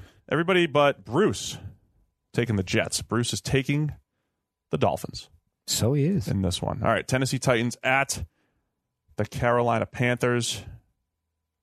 Not much of a rivalry or history here for me to call upon. No, you I don't don't know know much. I do We- not. couple of, I mean, not newish franchises if you go back to the Oilers days, but Panthers are, so that makes it a problem. Panthers since 1995. Yeah, They've same been year as around. the Jags. Yes, my Jags. Your Jags. Uh, Titans at Panthers. What are you watching for here? Um, I'm intrigued by your Kyle Allen bounce back thing because he was bad Yeah. last week. So does he stay bad or does he bounce back? Um, th- it's- it was interesting because, well, one, because the narrative completely, like that just torpedoed everybody's narrative. It's like, oh, it, did- you know, the Panthers might be moving on from Cam Newton. And then, ooh, yeah, Cam's coming right back into that. Um, Why was- can't people? I mean, I know it's not, and it's not in anybody's nature. It's not good for entertainers, and that's what you know. People who are on TV, I, I, don't, I just called myself an entertainer. Mhm. People that are on TV or YouTube, we have to do entertaining things, right? So Okay. you have to have talking points and everything. yeah, So as soon as you see three good statistical games, you're like, man, Cam Newton's expendable. Mhm. It's Kyle Allen's show now. Yeah. And then you have one bad game. It's like, oh, things, everything completely changed in one week. Or Yep. were you just out of your mind the first few weeks with your ridiculous take that, oh, yeah, Cam Newton expendable. Now, look, I, the idea that this could be on the horizon, yeah. and it's like, well, if Kyle Allen does this, this, and this, It's also but most people are just like black or white. Yeah, and there's also like there's there's a there's a sample size issue, right? Like the Cousins thing. At some point, we expect him to come back. The other thing is there's a very distinct difference between you know box score stats and actual performance. Like somebody, some we got tagged in it earlier. Some that New York SNY or whatever it's called threw up like the box score numbers of Daniel Jones versus Baker Mayfield, right? And honestly, we're so embedded in this half the time I don't even know what people's box score numbers are. Yeah, I'm with you, man. Um, and it's like, wow, if you look at that, like Mayfield's playing way worse than Daniel Jones. But if you look at how they're actually playing, he isn't. Like No. he's de- Mayfield is playing badly, and he's not playing close to as badly as Daniel Jones right now. Like Jones is throwing the ball to defenders twice a game on average, if not three times. Like he's playing. So if you just pull up the box score numbers, it's completely different. Th- Kyle Allen is the same thing, right? He started off really well, and then the box score numbers continued to look really good, and his play didn't. Like his play came down quite quickly to a level that wouldn't have you suggesting he was going to take over the starting job anytime soon. Um, so us who's looking at that, the throw by throw stuff would sort of was already like, all right, th- that was maybe people got carried away for a week, but that's not you know what's Yeah. going to happen. Because people still see those five numbers and make a determination. Yeah, Completion percentage, which is f- I mean fair yards, enough. touchdown, interception, and rating. The, I think the frustrating thing is though we all watched Sunday Night Football together, right? And you're like, "Ha- "LOL, Aaron Rodgers tap pass. That's a touchdown. Haha, touch 14 yard touchdown. He just tapped it, Yeah. right? And then he had a screen for a touchdown, and then he had. If you want to call it a spectacular throw, fine. But he had another lucky touchdown. He Slash. ends the game with Yeah. three, right? And then you look at his season totals, and it's whatever, fifteen to two, whatever it is, right? and you just forget that two of them are tap passes and this is that and this Right. is what and whatever. I'm not picking on Aaron Rodgers. I'm just saying Every yeah, every game you see that number and you're immediately conditioned to think of a certain performance, and you just Yeah. you just don't think how it was actually Baker May- Compiled. Baker Mayfield should probably have eight or nine interceptions this year and he's got 13 or whatever it is. Yeah. Right? He and by should have that means if all of his turnover worthy plays became picks when the reality is it's like 60 to 80% of those. most of the time players have significantly 12 more picks. turnover worthy plays than turnovers because defensive backs don't catch every interception that's thrown to them, et cetera, et cetera. Mayfield is the other way. He's got significantly more picks than he has turnover worthy plays. So there's been bad luck in, a, in some of those plays. Um, but you- yeah, the, so the Kyle Allen thing was people were getting out of control with that, and he wouldn't. I don't think he ever really. We made the point very early on that what Kyle Allen did was show you just how bad Cam Newton was playing when he was hurt. And this idea of like muscling through it and just, you know, being there for your team because you believe you're the best option. It turns out when you're that knackered, you weren't. And Kyle Allen was actually a better option because he can throw the ball accurately to players. All that said, I mean Kyle he's had some impressive games. Sure. But ultimately, you expect Cam Newton to come back healthy. And when that is the case, it's a different conversation. Uh, so let me let me put a bow on where I think the Kyle Allen conversation is. Okay. I'm impressed that the Panthers have found an undrafted free agent who had uh, a subpar college career given the extremely high expectations coming in. And I think they found a, a reasonable future backup. A guy that's a backup that Yeah. you just want to keep around and see if he can continue to improve. And after that first game in Arizona where he's zipping it all over the yard, big time throws left and right, and one pretty good game against Tampa Bay. Other than that, it's it's looked like a it's looked like an undrafted rookie. Mhm. So that's intriguing to keep around, but I don't know that we're necessarily building the franchise around Kyle Allen right now. So that's where we are. Yes. Last True. week helped people come back down to that take. Now, as far as the Tennessee Titans, Tannehill part three, uh, going up against the Panthers pass rush. Um, Tannehill has thrown the ball better. He's got the highest grade in the intermediate level, that 10 to 19 yard range. I think we've discussed. I mean, that's where Tannehill wins. Up to 20 yards, he's very accurate. He throws the the deep out, the deep comeback, the dig. He just throws a lot of the NFL routes you need to throw in unspectacular fashion often, but he's somewhat productive there. He just needs to cut down on the negative plays. He's still he's right behind Mariota in sack percentage on pressured plays. That that stat that we always use that says, you know, when you're pressured, how high is your sack rate? Tannehill's number three, right behind Mariota. Story of both of their careers. Cut down on that, and it's uh, you know, an improvement. Um, I think he is also making a lot of the other components on the offense look better. So not to the degree that you know a pa- uh, Patrick Mahomes or whatever does, but again, it's a sort of reflection on how bad things were under Mariota. That when you replace him with a guy who's just not doing the bad things as much, everything looks better, right? He's feeding Corey Davis. Steve is taking advantage. Um, but the offensive line as well. They're not looking as bad because Mariota's not taking these terrible sacks.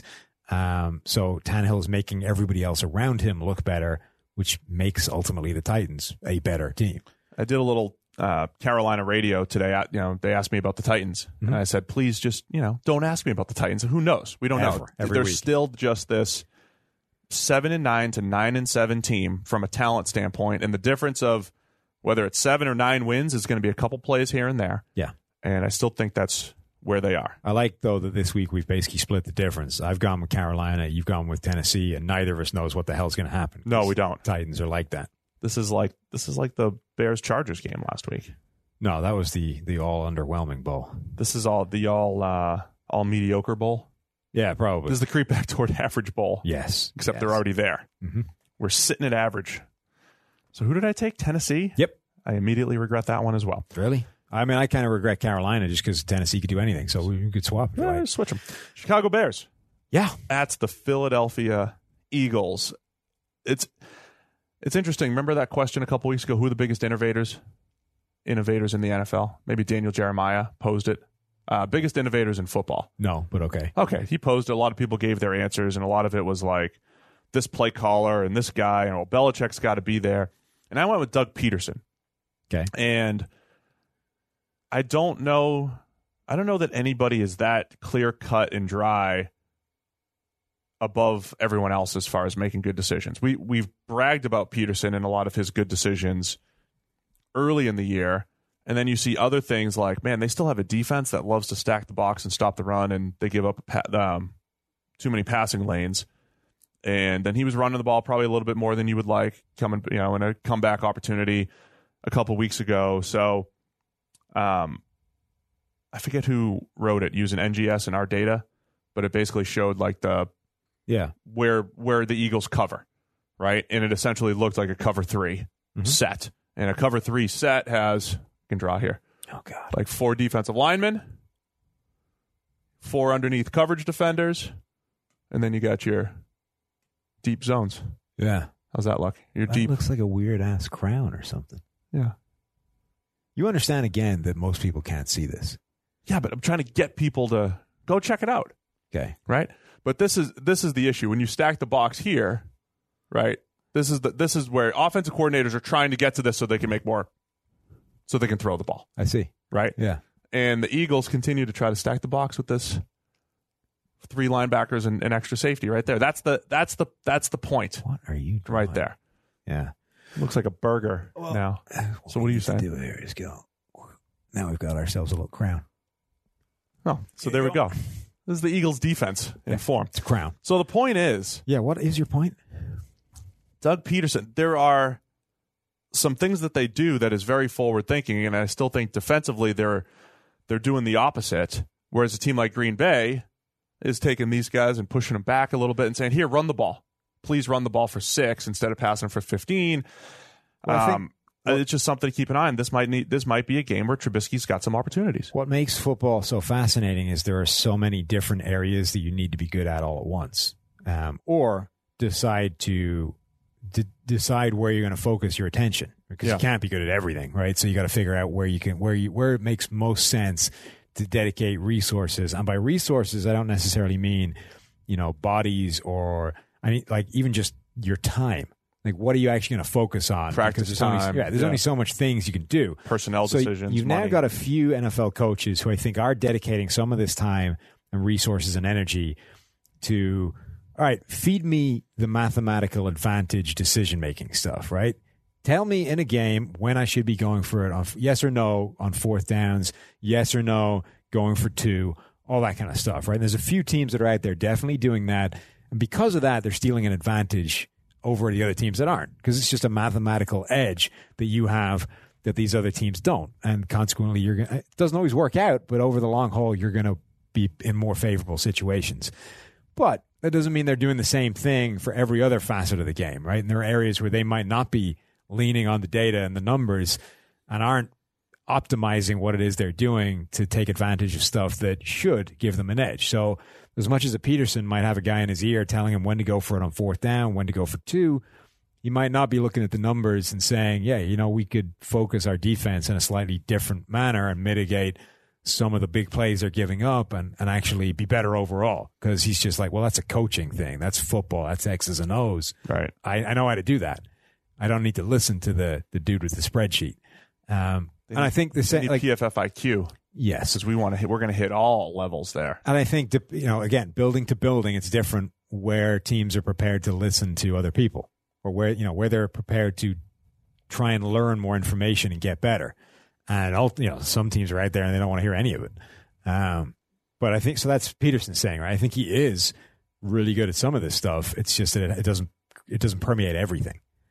Yeah, Eagles have a 60.1 coverage grade. That's 12th worst in the NFL right now. So And the difference between I mean, the difference between the Eagles in 2016, 17, 18 and 19 is pretty much in 17 they covered better. yeah, They could always rush the passer pretty well with a bunch of guys. You know, but as far as defensively, they covered better that one year. what I'm curious in this game is so Mitchell, you know, the Trubisky thing is starting to get a bit out of control. Um, you know, all the way along, we said that actually he's not as good as people are claiming. Um, and now he's everyone else has jumped on board, right? It's like that one game a couple of weeks ago. Everyone's like, right, I'm done with this. Yeah. Trubisky sucks. Get rid of him. He's terrible. Yada yada yada. Right. And like with all this stuff, he, you know, everyone goes off the deep end. But right now, he is the worst graded quarterback in the NFL in terms of PFF grading. Um, dead last, almost regardless of where you set the filter. like, you know, normally you make him dead last by eliminating the guys without that many snaps. No, he's dead last regardless of where you put it. There's people, Brett Hundley has two snaps and a higher grade, um, that kind of thing. So, i- as much as we were sort of first on the Trubisky's not that good bandwagon, he's way worse than he was, like way worse, and way worse than we said he was. So, I- I mean, can he bounce back to even just you know rank average or below average? Like below average would be a giant leap forward for Trubisky right now. Yeah, Um, he's not as bad or wasn't as bad as he's showing right now. And the biggest problem with that is it's not just that he's playing like crap, it's that him playing like crap is causing Matt Nagy to try and help him with the offense, which makes everything worse. It's making everybody else look worse because he's not playing well and he's causing issues. The offensive line is grading worse than it's ever graded before because he's the quarterback. Like everything is bad right now. And he's the you know your tree. He's the root, Steve. He's the root cause of all of this. And if he could just get back to being mildly crappy, everything else looks better. So is that possible, or is he just like hip deep in quicksand and drowning? See, I think a game like this, this is going to be the sneaky game where Trubisky completes a high percentage of passes for like 260 and just describing it 260, a couple touchdowns. And you're like, oh, that's, that was a pretty good game. He's still capable of putting together some pretty good games. He used his legs a lot more last year than this year.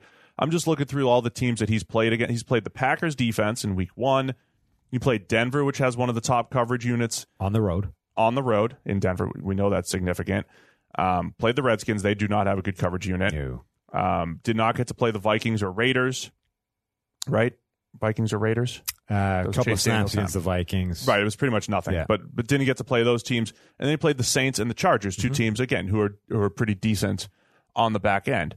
So I do think, as much as we say, you know, offense dictates how well the defense plays, this feels like one of those games where he could, you know, do a little bit better, and at It's- least at least ease some of the Chicago fans' concerns. I'm not saying you're not trying to replace him, Oh, definitely. but but this has been look, we called him um I'm not stealing this, I'm stealing this from George, right? They called him Bortles North last year, right? And think about this. This is why I, I appreciate when people go out on a limb.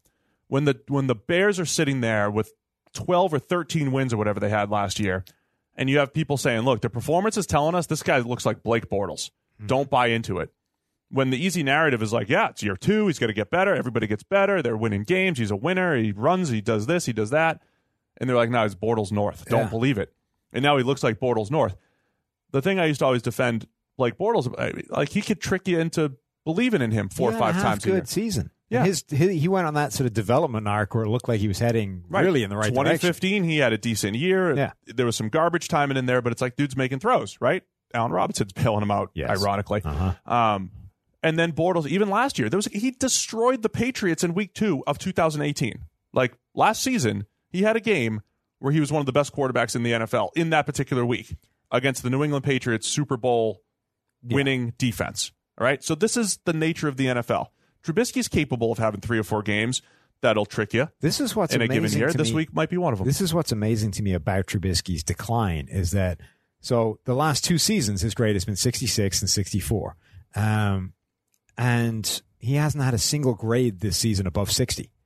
Like all of his games have been terrible, and they've been way more terrible than the previous uh, the previous evidence of Trubisky, which was that he wasn't that good. Like we were saying that this guy was not particularly good despite the numbers the previous years, and he's fallen off a cliff compared with that level. I even in terms of expecting a Trubisky regression, how bad he's started to get has been amazing to see. What, like, so, I mean, are we due him to just play a bit better for a while because he's playing at an absurdly terrible level? Now you're catching on. Just Or use- is he just completely gone in the tank and we need to, like, at this point, he's playing so badly that you do genuinely need to think about benching him for Chase Daniel. And Chase Daniel is not good, but Trubisky's playing so he badly. might give you the best chance right. right, now. that, though. again, this best chance to win thing. Like, Chase Daniel is not a good quarterback at all, but if Trubisky is playing at this level, Chase Daniel might be a better option. Yeah, I mean, look, I, you're catching on to this whole like just use regression analysis, right? Oh, he's playing worse than we expected, therefore he'll get better. Well, it's just he's playing so. I, I, it, it se- it's very strange to me that he's gone so far below where he was the previous two years, even though we expected him to be worse. This much worse is kind of nuts. Now, Yeah. part of it is exa- exaggerated by the fact that the offense has been changed to help him, and if, and it's having the opposite effect to the one they wanted to have. But it's, I mean, it's kind of It, I would go to Remarkable. Chase Daniel, not necessarily because Chase Daniel's better over time. It's just that stylistically, I mean, Trubisky's just having trouble completing passes. Okay. And you have an offense that still has some pretty decent playmakers, in theory, has a good play caller. And if you have a guy that's just going to give those guys a chance to catch the ball and make, you know, create a few yards after the catch, then Chase Daniel is a better option. Over time, Trubisky's probably a better a better quarterback and a better option. But for this team right now and in their desperation mode, it might be Chase Daniel. All that said, I wouldn't be surprised if Trubisky puts together a decent game this week. I'm still going with the Eagles. They're a better team. They bounced back last week nicely against the Bills. Uh, Carson Wentz had that. You know, he threw the ball pretty well, picked up yards with his legs. Um, I, I still expect a lot out of the Eagles. Okay. I also went with the Eagles. I expect less, but I think they're, you know, they they played well. I don't want to completely reset my thoughts on the Eagles. They're still good. I don't. uh, They're they're rapidly approaching Titans territory in terms of not having any earthly idea what the hell they are. Yeah. They'll they'll be booed, buoyed, buoyed a lot by the return I hate of that word. same. Well, I hate it said like that. Buoyed. What's the right way to say it? I mean, I would say it buoyed. Boyd? buoyed. That's not a anyway. I I ex, I think they'll be a lot better with the return of Deshaun Jackson, if and when that happens. Like he's been, I mean, back in practice. You know, eventually. Oh, yeah. he's I gonna mean, come back to the that's field whenever huge. he's back there, that should make a big impact to this offense because they don't have that skill set anywhere else. Particularly as long as Aguilar's prepared not to catch balls that are thrown right to him on deep throws. Yeah, not great. That, yeah, that was one of those ones where you know you look at it and you're like, I, I always hate most of the throws where people looking like that looks terrible. That guy just you know why did he do that? And you're like, I, you know, you so you have to work from the default position that that professional athletes are not inclined to do ridiculously stupid things for no reason, right? There's usually a something that ma- like a different angle or whatever that makes it look better, and you're like, okay, now I get it, right? That was one of those ones where you then saw it from like three different angles. You're like, I cannot find a way that makes it look like he shouldn't have at least reached out for that ball. Yeah, not good.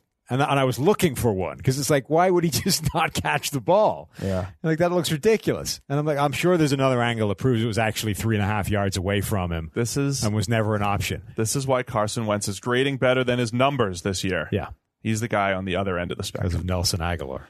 Detroit Lions at the Oakland Raiders. By the way, we've been going for a while. I know, yeah. We might need to So button it up. a this is little the one where I went back and forth on this, and I was like, I asked multiple people to tell me why the Raiders don't have a shot in this game because I wanted to pick them. And Austin, a Raiders fan, told me that they don't have any prayer, but he gave no no logic behind bit. it. Then other you than found just- out that they're favored. yeah, then I found out their favorite, and I'm like, look, all right, I've, I've determined this is a game they can win. It's it's at home. Um, their offense isn't terrible, despite having no actual receivers. Um, and yeah, I, I, maybe I'm just colored by the fact that I'm never prepared to buy in fully to the, the Lions ever. But I think the Raiders can win this game. You don't. Tell me why they can't. I what do you mean I don't? Well, you're picking the Lions, Well, yeah, because it's a binary decision. Who do I think is going to win? right? That you pick the Lions, therefore you don't believe the Raiders have a prayer. That's how it works. Oh, I hate the Raiders. No, they're sneaky good, man. They're sneaky good offensively. Derek Carr's having a sneaky good year, and everybody's just sneaking up on people. Darren Waller and the defense is feisty. I mean, that's why the Raiders have a chance. Um, I, I, I want to know what they should do with Derek Carr because the guy on the other side, Matthew Stafford, this is a fascinating matchup here. Mm-hmm. Matthew Stafford's average depth of target has gone up four yards per attempt this year from That's a like lot. seven to 11 Yes. per attempt. Oh, Oh, And 11 is like off the charts. Good. yes. Or not good. High. Off the Seven, charts. seven is where Derek Carr is right now, bottom of the league, Yeah. or shortest. 11 is like, Jameis, you look conservative. 11, yeah, 11 is ahead of, yeah, J- yeah people Yeah. like Jameis. This is like Carson Palmer peak YOLO Yes. YOLO ball part of his career. So Stafford, who always has had the big arm and the big ability and special downfield throwing, um, you know, arm angles and velocity and touch and all that stuff, the Lions are unleashing him. They're taking some of the bad because you're going to miss more throws when that happens. But now he's one of the top five in big time throws and all this stuff in the NFL, you know, this week, this year. Whereas Derek Carr, doesn't necessarily have Stafford's overall skill set, but he's certainly more than capable. I mean, when Carr, just from like a percentage standpoint, as far as like throwing catchable passes beyond the sticks and ten plus yards down the field, like he's he's really good. Hmm. Now a lot of those are like, all right, if you just don't take a lot of chances, like Alex Smith, you might hit a higher percentage because you pick your spots, Right. Right. But Carr's capable. Do you put him on this Stafford? I mean, they were the same guy last year. Short passes, they tied for like the shortest average depth of completion. All this stuff. Do you think he can even do th- not not can from a does he have the skill set to, but does he have the mental makeup? If you went out there and told him, "All right, you're going YOLO style from now on," would he be able to do that, or would it be Alex Smith style? Or even if you told him to do that, the best you could do is move Well- like three paces upwards. Well, I think there's more nuance to that too, because it, I, I don't know that there's ever like a conversation with the offensive coordinator and the QB where it's like, Right, hey right. man, You know what, guys? Let's just ball out. look, I know I told you protect the football, but like forget that for a minute. Yeah, It's it's how many more how many deeper route combinations do you call? Do you change the progressions? Do you change things? You know, h- how how did the Chiefs trick Alex Smith into throwing the ball downfield and leading the league drafted his replacement. That's one way. They drafted his replacement and also said when you see Tyreek Hill, the best deep threat in the NFL, one on one, you chuck it deep. That's I'd it. be interested to know if they had to have that conversation or if he just went, you know what, to hell with it. Now, when I see Tyreek Hill, like if it was self self done, or if they specifically went, look, Alex, this guy is going to beat man coverage pretty much every time. Just I put would the ball in be the air. very interested to know how that happened. Same. Because that was that was multiple years of Alex Smith breaking a trend. every year. Like Right. one year, he went complete broke what he does and went Yeah. different. I, yeah, I'd be fascinated by that. Um, the Raiders' offensive line has been much better this year. Yeah. Now it's being protected a little bit by that quick pass, sh- you know, shorter stuff. Yeah. But Colton Miller is is interesting because he was little shy of a disaster last year, but he was thrown out there on like a busted ankle, and it was like, dude, that's pretty unfair to the guy. To you know, rookie, clearly not healthy, protecting at left tackle. That's just mean. And I respect you for that because you usually you're usually the guy that like, man, you graded it at 35. You're terrible. You're usually the guy that pound, you know jumps on the guy, Huh. pop, Okay. jumps on the guy for having a bad grade. But you you did a nice job there. Well, he was, I mean, you know, he was unhealthy. You It felt didn't- bad it was, for him. It was harsh. Um, but this year, he's taken a huge step forward, particularly in pass blocking, which obviously is the most important thing, right? Yeah. We saw all last year. There, there's the number of plays on tape where it's like, oh god, that would look ridiculous. Like Colt Miller just gets whooped immediately off the snap, and bad things are happening.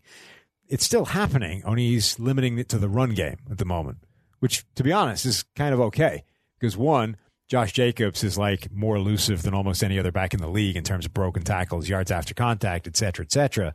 So he's making a lot of it not matter. And then the other thing is, if you're going to be good at one thing, be good at the pass blocking part Yeah, for sure. because that's what we need. So Colton Miller taking a step forward, the rest of the offensive line looking good. That's like part of the reason this offense is functioning despite not having a bevy of receivers to throw to. Do you know who has now taken the lead on the Raiders defense for the most pressures? Uh, is it? It's not. It's certainly not Cleveland Farrell because No. he's in the lead in leadership, not in uh, not in pressure. We said we're not going to do that anymore. Did we? I didn't get that. I did. I made a mental note not to Well, make fun Oh. I- of that I anymore. Can't, I can't get your mental notes unless you broadcast them in some way, shape, or form. Yeah, you can't that's just how we that's how we communicate. can't here. Ah. just take it internally and expect me to read your brain. Um, it's got to be Crosby, right? It's Max Crosby. There you go. Fourth rounder? Third rounder? Fourth round. Eastern Michigan. Multiple years of good grading at Eastern Michigan. But yes, he is now, after an eight pressure outing, he has 17 on the year. The uh, directional Michigans appear to have a disproportionate amount of uh, NFL talent Yeah. for what they are. They do some. nice- They they got a Hall of Famer, Mm. Corey Davis. They've got a Hall of Famer in Antonio Brown, Mhm. and they got Max Crosby.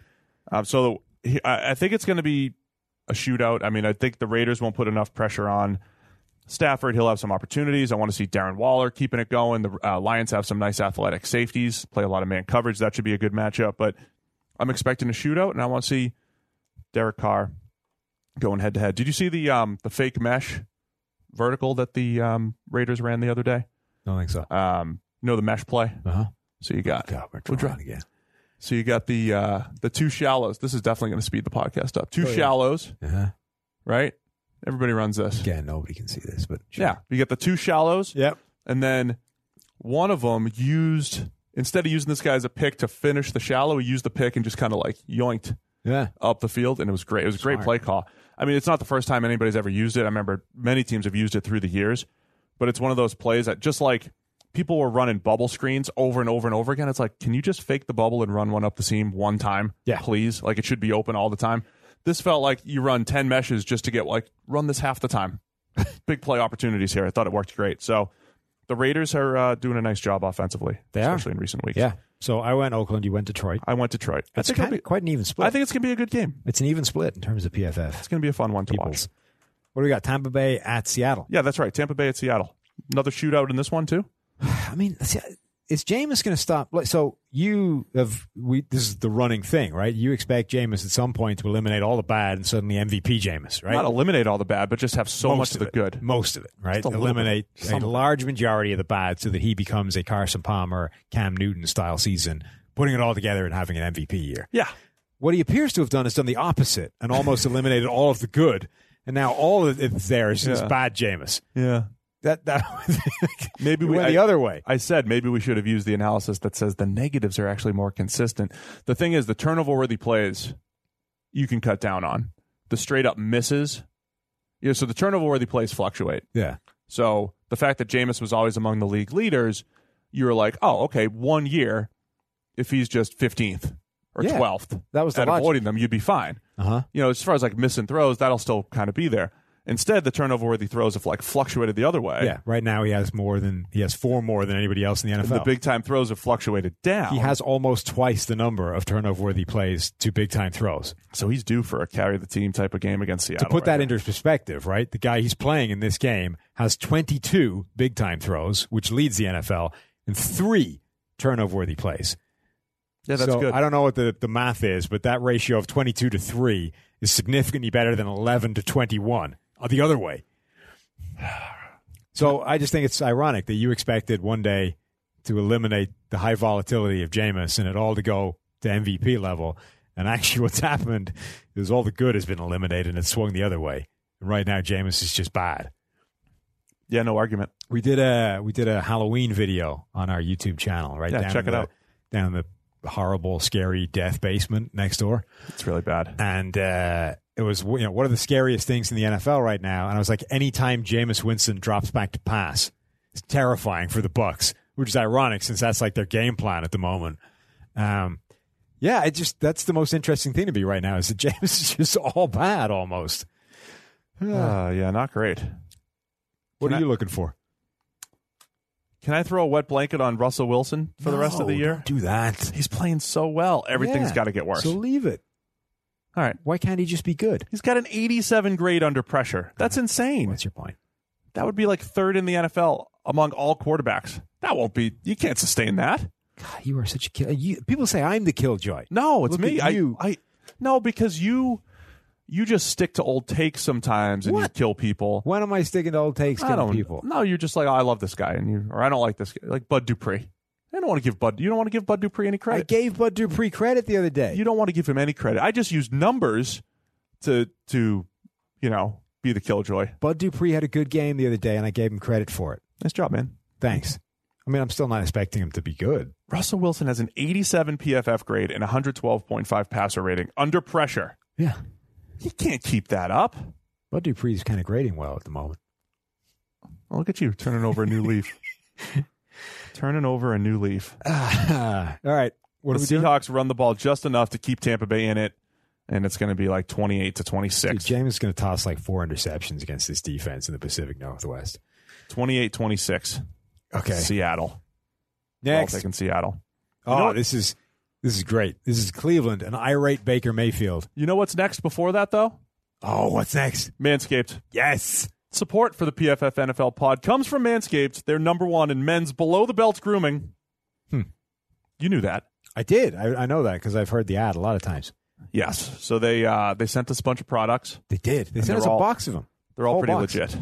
We got to divvy them up amongst the group. They also send us some good talking points. Yeah. What Most they of got? which they're like, yeah, you know, you want to blend it into the whole thing, and I'm just like, you know what? Sometimes when you read it word for word, it's awesome. Have they changed or are they still the Halloween special? This is the Halloween or special. what do we got? Do we So- want to divvy them up? You take you take one, I'll take one. Oh yeah, this is uh, that's your take. This one, the That's yellow your part. one. All right. Inside the perfect package, you'll find their electric trimmer called the Lawnmower 2.0. It's legit. This waterproof and skin safe technology will protect you from nicking your pumpkins. Today is Halloween. Ah, you That's can true. also create less mess by trimming in the shower. That's a helpful tip. Manscaped. So you can go. I've to never heard- manscaped.com. I've never heard before uh, the euphemism of swapping, you know, nuts for pumpkins. Well, yeah, because in Halloween they're, they're No, I get it. I mean, I'm not saying it's illogical or anything. I've just never heard it before. Listen, I respect our friends over at Manscaped because you can go to manscaped.com and you get 20% off plus free shipping with the promo code PFF. And they have all sorts. It's not just the Lawnmower 2.0, they've also got the anti chafing performance boxer briefs. They keep your package cool and smelling fresh all day. Well, when combined with the ball deodorant, yeah, for on the go freshness, you'll love the Crop Reviver Ball Toner Spray. ball toner spray. You would, I mean, not a lot of people have thought necessarily that their balls need to be toned, but apparently there's, there's a product for that. Yeah, Uh, it certainly there certainly is. It's time to get clean and mean with the perfect package 2.0. It's over at manscaped.com, 20% off plus free shipping. Use the promo code PFF. That's 20% off, free shipping, manscaped.com, promo code PFF. I can't emphasize enough how much people need to use that and buy this thing because it might be my favorite thing in the show, the Manscaped read. So Yeah. we need to keep the deals So going. you guys can pause right now. Go to manscaped.com. Make Right. sure you just people need to go buy Manscaped stuff using the promo code PFF. listen. When you support the sponsors, you support This us is what I'm saying. and you support The comedy, all of us together. and you Because enable us to keep reading out We're those. one things. show. Right. 'Cause Because to be honest, when they stop, if and when they stop the sponsorship, we don't get the talking points anymore. We'll never And get I a want to better see one. them. Yeah. We'll never get a better one. So go do it. Manscaped.com, PFF promo code. Well done, Sam. What'd you say, Browns at Broncos? Yeah, we have an irate Baker Mayfield traveling to Denver to take on a quarterback, whoever it is, who's never taken any snaps. The Denver Broncos right now do not have a quarterback on the roster Put your hand up. who has taken a snap. No, Put your hand up. who has taken a snap in the NFL? Why? This is just this is Brandon Allen. He's got this is the size of the hand of the NFL now quarterback. put that's yours gonna behind it. be- This is the size Yeah, there of you the go. hand of the NFL quarterback that's going to be playing Yeah, on Sunday. yeah, Brandon's the guy who had like a sub nine inch hand. right. And had to like massage it or something to get like a nine and a quarter inch. That's correct. Yeah, Uh, all that said, he did some nice things at Arkansas. I'm just saying, how amazing is it that Denver do not have a quarterback that has taken an NFL snap? It's tough to With do. Joe Flacco going to IR, nobody on that roster has taken an NFL snap. That's incredible. Yeah. By And the way, then- your uh, your Joe Flacco rants, people people enjoyed the other day. That was good. That was well I done. thought it was. Um, Don't get and to then, talk about Joe much anymore. And then Baker Mayfield is pissed off because Tony Grossi was asking him questions. Uh, yeah, at some point Baker's got to turn his uh, aggression into playing better. he certainly does. Um, yeah, that was an interesting exchange because a huge part of that had to be the fact that it was Tony Grossi and those two kind of hate each other. Um, on the other, and it's this is what Baker has always been, right? He's kind of been a prickly pain in the ass, and when that's going your way, it's great. He's you know, it's like he's our asshole, but or he's an asshole, but he's our asshole, so we love it. Planting the flag, beating a guy in the head for running through his end zone, grabbing his nuts, presumably after using uh, Manscaped. Manscaped, the lawnmower 2.0. Um, but that's you know that's what he's always been. But suddenly, when you're losing, it looks like you're a bad loser, and you know you're now you're just a pe- uh, somebody people don't like. Yeah. Um, so it really is interesting how much winning is going to determine that, because I suspect a lot of quarterbacks kind of have that in them to a degree. It's just it doesn't really manifest itself because they're not losing that much, and therefore don't get into it with reporters asking them pain in the ass questions.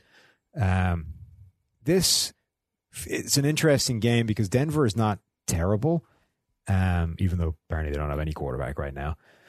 The defense is interesting. They have that mile Top high four coverage grade. if they have that mile high advantage, but Six win team. it does feel like a game that Cleveland could potentially get back on track with, particularly Mayfield, right?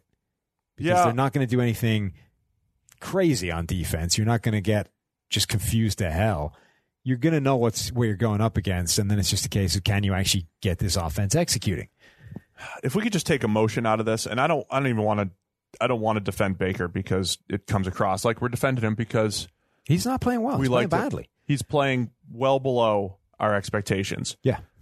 that's and also true is the 67.8 passer rating is really It's harsh. We talked before about Really how he- harsh. he, sh- he has more interceptions than turnover worthy plays. Here's- right away that's distorting how bad you think he's playing. here's the other number for me he's uh, I, you know i did the qb article this week and i just looked at guys positive negative grades and what they were last year and this year h- biggest differences he's got like a 2 or 3% drop in positively graded throws which is pretty significant Yeah. um and usually we talk about the negatives being consistent and the positives fluctuate why do the positives fluctuate supporting cast play calling general, you know, QB play fluctuation. So I think you can attribute some of this to everything else. Yeah. The play calling and all that stuff, right? So some of it's there, some of it's interception luck. And I think if he plays at exactly the same level for the second half of the season, the numbers look drastically different. I think also their schedule gets a lot easier down the stretch as well. So that alone, A lot will like make him- last year. yeah, will make him look better. There, it's. I think it's. There are some things that he's doing worse this year than he did a year Oh, ago. absolutely. So There's no doubt. he's less accurate this year. One of the things we loved about Baker coming out was his accuracy. Last year, I think he was fourth in accuracy plus those perfect ball location plays. Yep. This year he's in the low 20s somewhere. Right. So he's gone from basically one end of the scale to the other end. That's huge. Um, the other thing he's doing is so Baker, we talked about his tendency. It was nitpicking in college, but now it's a bigger problem. This idea of either getting happy feet in the pocket, trying to bounce out, bailing from clean pockets, trying to play sort of hero ball, running away and doing your own thing. What's become kind of interesting is he almost always bounces to his right when he does this, right? If you look at plays where he's escaped a, uh, a pocket, tried to scramble and make a throw, he's done that like 55 times this year. 33 of them have been to the right hand side, Yeah. right? almost all of them are to the right. And I think teams have figured that out because the throws that you make, you know, you roll to the right, your receiver breaks off a route, he heads to the sideline, you put it on him, easy first down, right? Right. They're not there anymore. When he does that, those guys are blanketed. And he's done it 30 something times, rolling to his right. You know how many completions? How many? Five. Yikes. A pass rating of like two. Yeah, not good. So teams have figured out what it is Baker does when he has the tendency to you know make these sort of bail from the structure plays and are shutting that down. So when you kill something that was a positive in terms of being able to play outside of structure, when teams have essentially essentially figured out the tendency that you have, what you do when you do that, and have killed that, then you add in the fact that overall he's been less accurate. The uh, the sort of play calling and passing game has been less effective. So the stuff in structure is worse as well. This is the problem with the Browns is that everything is wrong, but everyone wants to focus only on Baker because he's Right. the quarterback and he's the guy mouthing off to reporters and the guy drawing all of that attention to himself. But the it's really everything coming together at once and magnifying all of these problems. Um, but he's the guy copping all of the abuse. Uh, really quick on the other side, the Browns had Greedy Williams and Denzel Ward on the field together, Yeah, finally. and it actually made a difference, Yeah. They looked shockingly. decent, aided by a rainstorm, Yes, but they got a shot here. So I'm taking Cleveland same. in this one. Everyone Against- except Neil. Does he know about Brandon Allen? It's hard to tell. Man, there's three more games, three good games to get through. Green Bay Packers at the Los Angeles Chargers. Are you dying? Choked again. Okay. Just a minor joke. Or are you about to? Oh, there we go. Recovered. Okay. Uh, Packers or Chargers? What are you looking for? I still think you should look into that. The idea that every now and again you just, you know, almost die. Oh man, I Sure, should have that's like a flaw. also should have filled up my water. Well, yeah. Um, all right, Green Bay Packers. I, so I'm I'm intrigued by this whole Aaron Rodgers run he's on. Um, not, I I think we're starting to see the old Aaron Rodgers in terms of being more aggressive, in terms of targeting the middle of the field more. There's some of these spectacular plays in there. You can debate, you know, whether or not he actually targeted the right guy in the end zone. No, but over the last few weeks, he's certainly Right, but we're starting to make Showing a lot. We've always had the big plays. We've always had a relative lack of big mistakes, but it was the sort of frequency of where he was being or where he was targeting the ball, right? Whether he was just throwing those back shoulder fades or back shoulder plays to everybody down the sideline, which is safe, which nobody's going to pick off, all that kind of stuff, versus when you're actually aggressively going after the middle of the field and taking advantage of the fact that you're freaking Aaron Rodgers and you can make plays most people can't. He's starting to do more of that now, and consequently, he's looking better than he's looked for a number of years. I hope that continues. you hope it continues. I do because look, it's like Hashtag fun it's to like watch. the yeah, it's like the scare everybody got when Patrick Mahomes went down. and His kneecap was facing the wrong way. I was like, crap, we just lost the most fun player to watch in the NFL for the season right. like shit. Aaron Rodgers is the same thing, right? It's, it's like you, the the league is a better place when Aaron Rodgers is playing like peak Aaron Rodgers. the uh, Chargers defense a little bit of a disappointment. You know, it, I think it more shows just how difficult it is to bank on quality defense Yeah. year over year. Guy like Casey Hayward still playing all right, but when you lose Derwin James, it's tough. Um, certainly to replace him, it, it's been uh, just they've they've been questionable opposite Casey Hayward over the last few years anyway. Even when they were good, it was just like I don't know if anybody is truly going to hold up over there. Uh, Desmond King has regressed a touch this year, so they're not covering as well. He's made some weird mistakes as well, Desmond King. Yeah, For a guy that, you know, I, I pointed you in the direction of that YouTube video where it was like him breaking down tape and showing you how good he is at processing all this stuff mentally, both pre and post snap. And he's made some weird mistakes where it's like, what the hell were you even doing there? yeah, and that was part of I think why he was so good at Iowa. Like r- route recognition was great, and just didn't miss tackles, and there was uh, a lot to like about his game in that respect. Aaron Rodgers has a league high four touchdowns on screen passes. That includes the tap passes. Yeah. So I mean, if you're just looking for here's a difference in Aaron Rodgers' game last year to this year, why are the stats better? Just the screen game alone has been extremely productive for them. Getting guys like Aaron Jones in space, whether it's on the tap or on the you know the the normal smoke screen type of type of look, like they did last week. I am going with the Packers. I'm also going with the Packers, right? So is everybody. Yeah. It's uni- yeah. I always go with the Universal. Packers. Unanimous. That's the word I was shooting for. New England Patriots at the Baltimore Ravens. Sunday night football. It's Sunday night football and the best challenge of the season for New England so Definitely. Like I mean not you could you could make the case that it's the first challenge of the season for the New England Patriots. You could. so far. Um, which is what makes this a really interesting game. I think it's the first decent team they face, and I think it's the first decent or decent challenge slash quarterback they faced. Um, so this game to me become plus it's in Baltimore, which can't hurt. This game is going to be interesting to see how Bill Belichick plays his defense against this offense in Baltimore, which is the thing that makes them so fascinating is that every time they play somebody, it's a unique prospect because nobody out there plays the game the way Lamar Jackson does. So even if they're not playing well, which they kind of are, um, it's going to be it's an intriguing, unique challenge that they're not going to see every week. So you're going to see something different. Now, the Patriots defense is on otherworldly pace in terms of yards, statistics, all kinds of stuff. They've scored as much as they've allowed to be scored on them, far. It's really crazy. which is all these things are insane. They've allowed like what seven points a game or something like that, which the eighty-five Bears were at like twelve, right? Yeah. Um, so it's ridiculous numbers. Um, you expect that to come down to earth a bit at some point.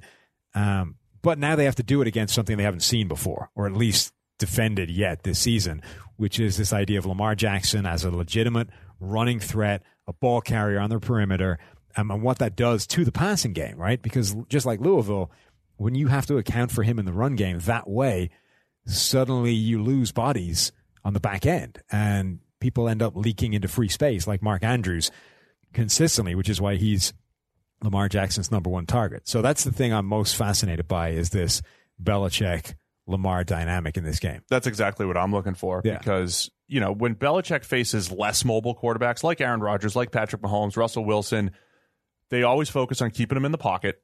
Even if the guys can crush you from the pocket, he's just like, man, I definitely don't want you break and contain. I want to know where you are. Particularly when they play a lot of man coverage. Like Right. that's the worst thing to happen Right. is a guy breaking loose into the open field when everybody's got their back to him. Right. So that's one of those. They get their edge defenders. They're like, hey, compress the pocket. Don't lose pad level. Don't get behind the quarterback. Compress the pocket. Keep them in. Now, it's always easier said than done because you're facing incredible athletes that can break out. But the goal is always to keep them in, make them win, you uh, you know, win against you, make plays from the pocket.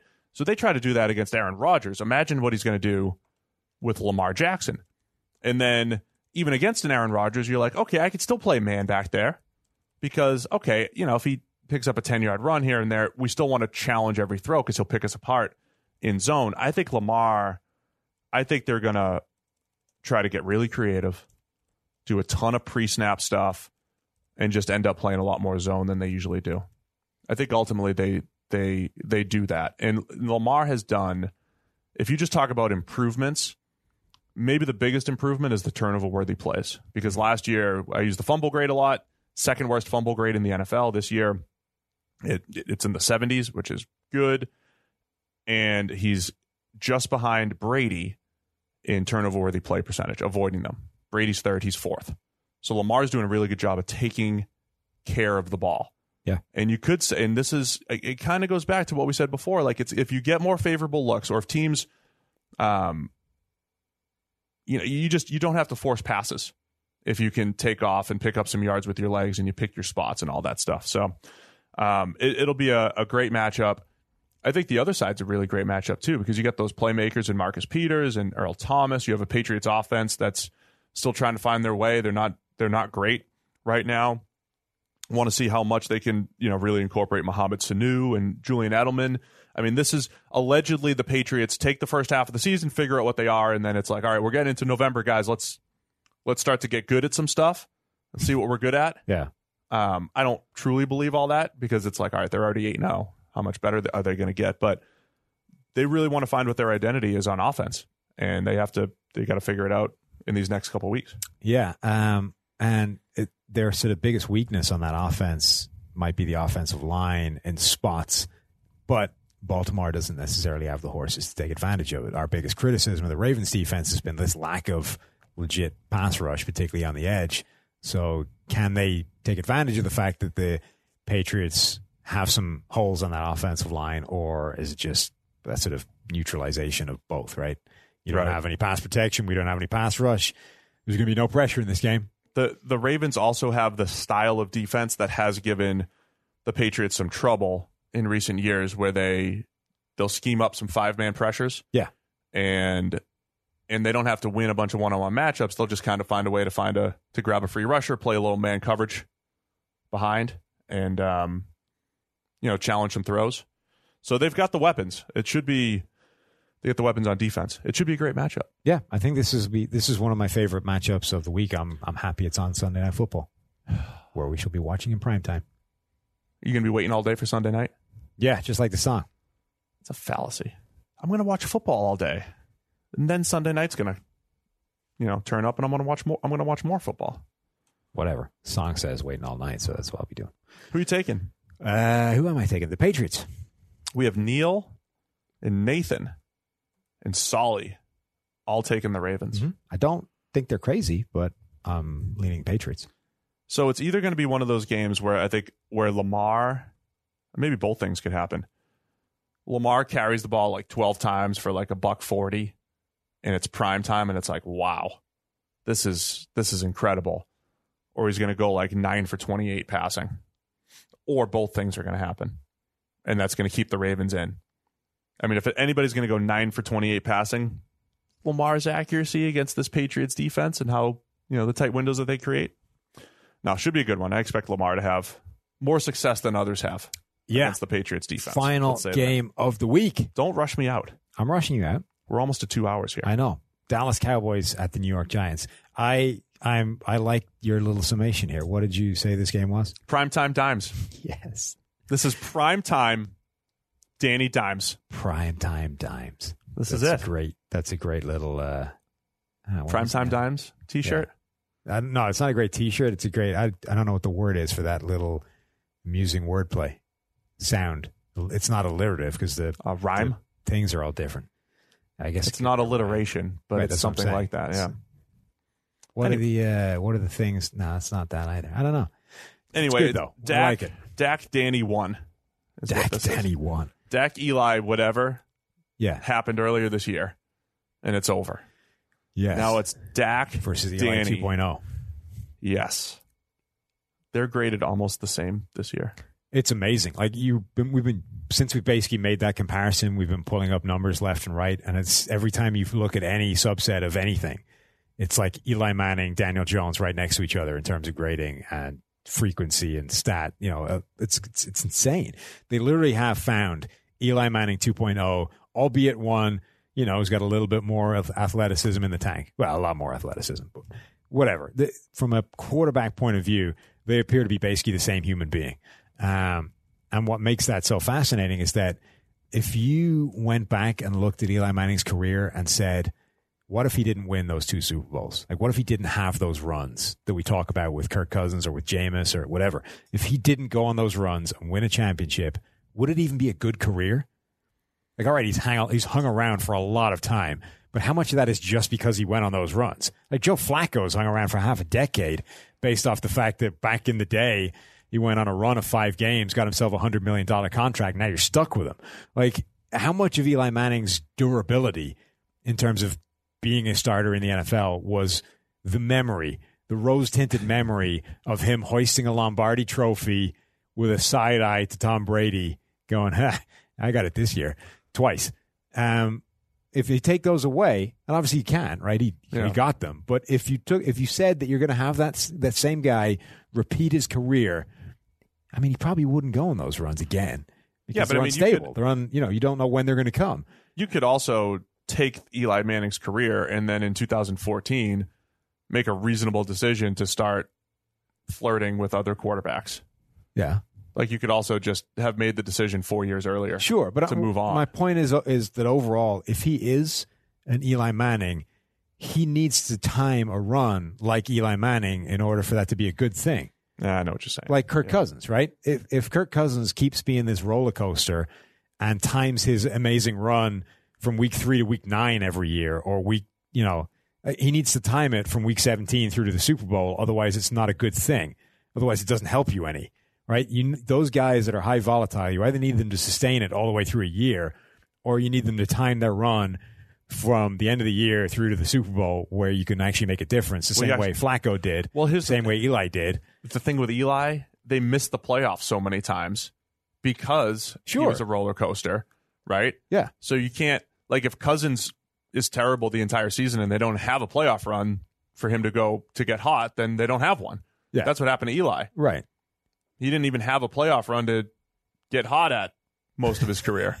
Yeah. And when he Th- did, th- he did. Through his own fault half the time. well, that's that's what I'm saying. Um, so yeah, Dan, look, but it's just, it becomes a fascinating thing, right? Because everyone thinks of Eli Manning as this tremendously, su- like people are talking about him for the Hall of Fame, for God's sake, because he's got let's two rings. not- let's not bring up the Eli thing again. I'm just saying that, I- that because Danny Dimes is the same thing, it's not like overall at the moment, the balance of a, the balance of an Eli is not a good quarterback. yeah, And so far, Danny Dimes is trending in that direction, which is to say No, he I'm makes not- way more mistakes than he does good things. Eh, I'm not ready to say that completely. I'm not ready to say it is because you know small sample sizes, yada yada yada. But that's what's that's what it looks like. What Uh, the hell has just been tweeted with us in space helmets?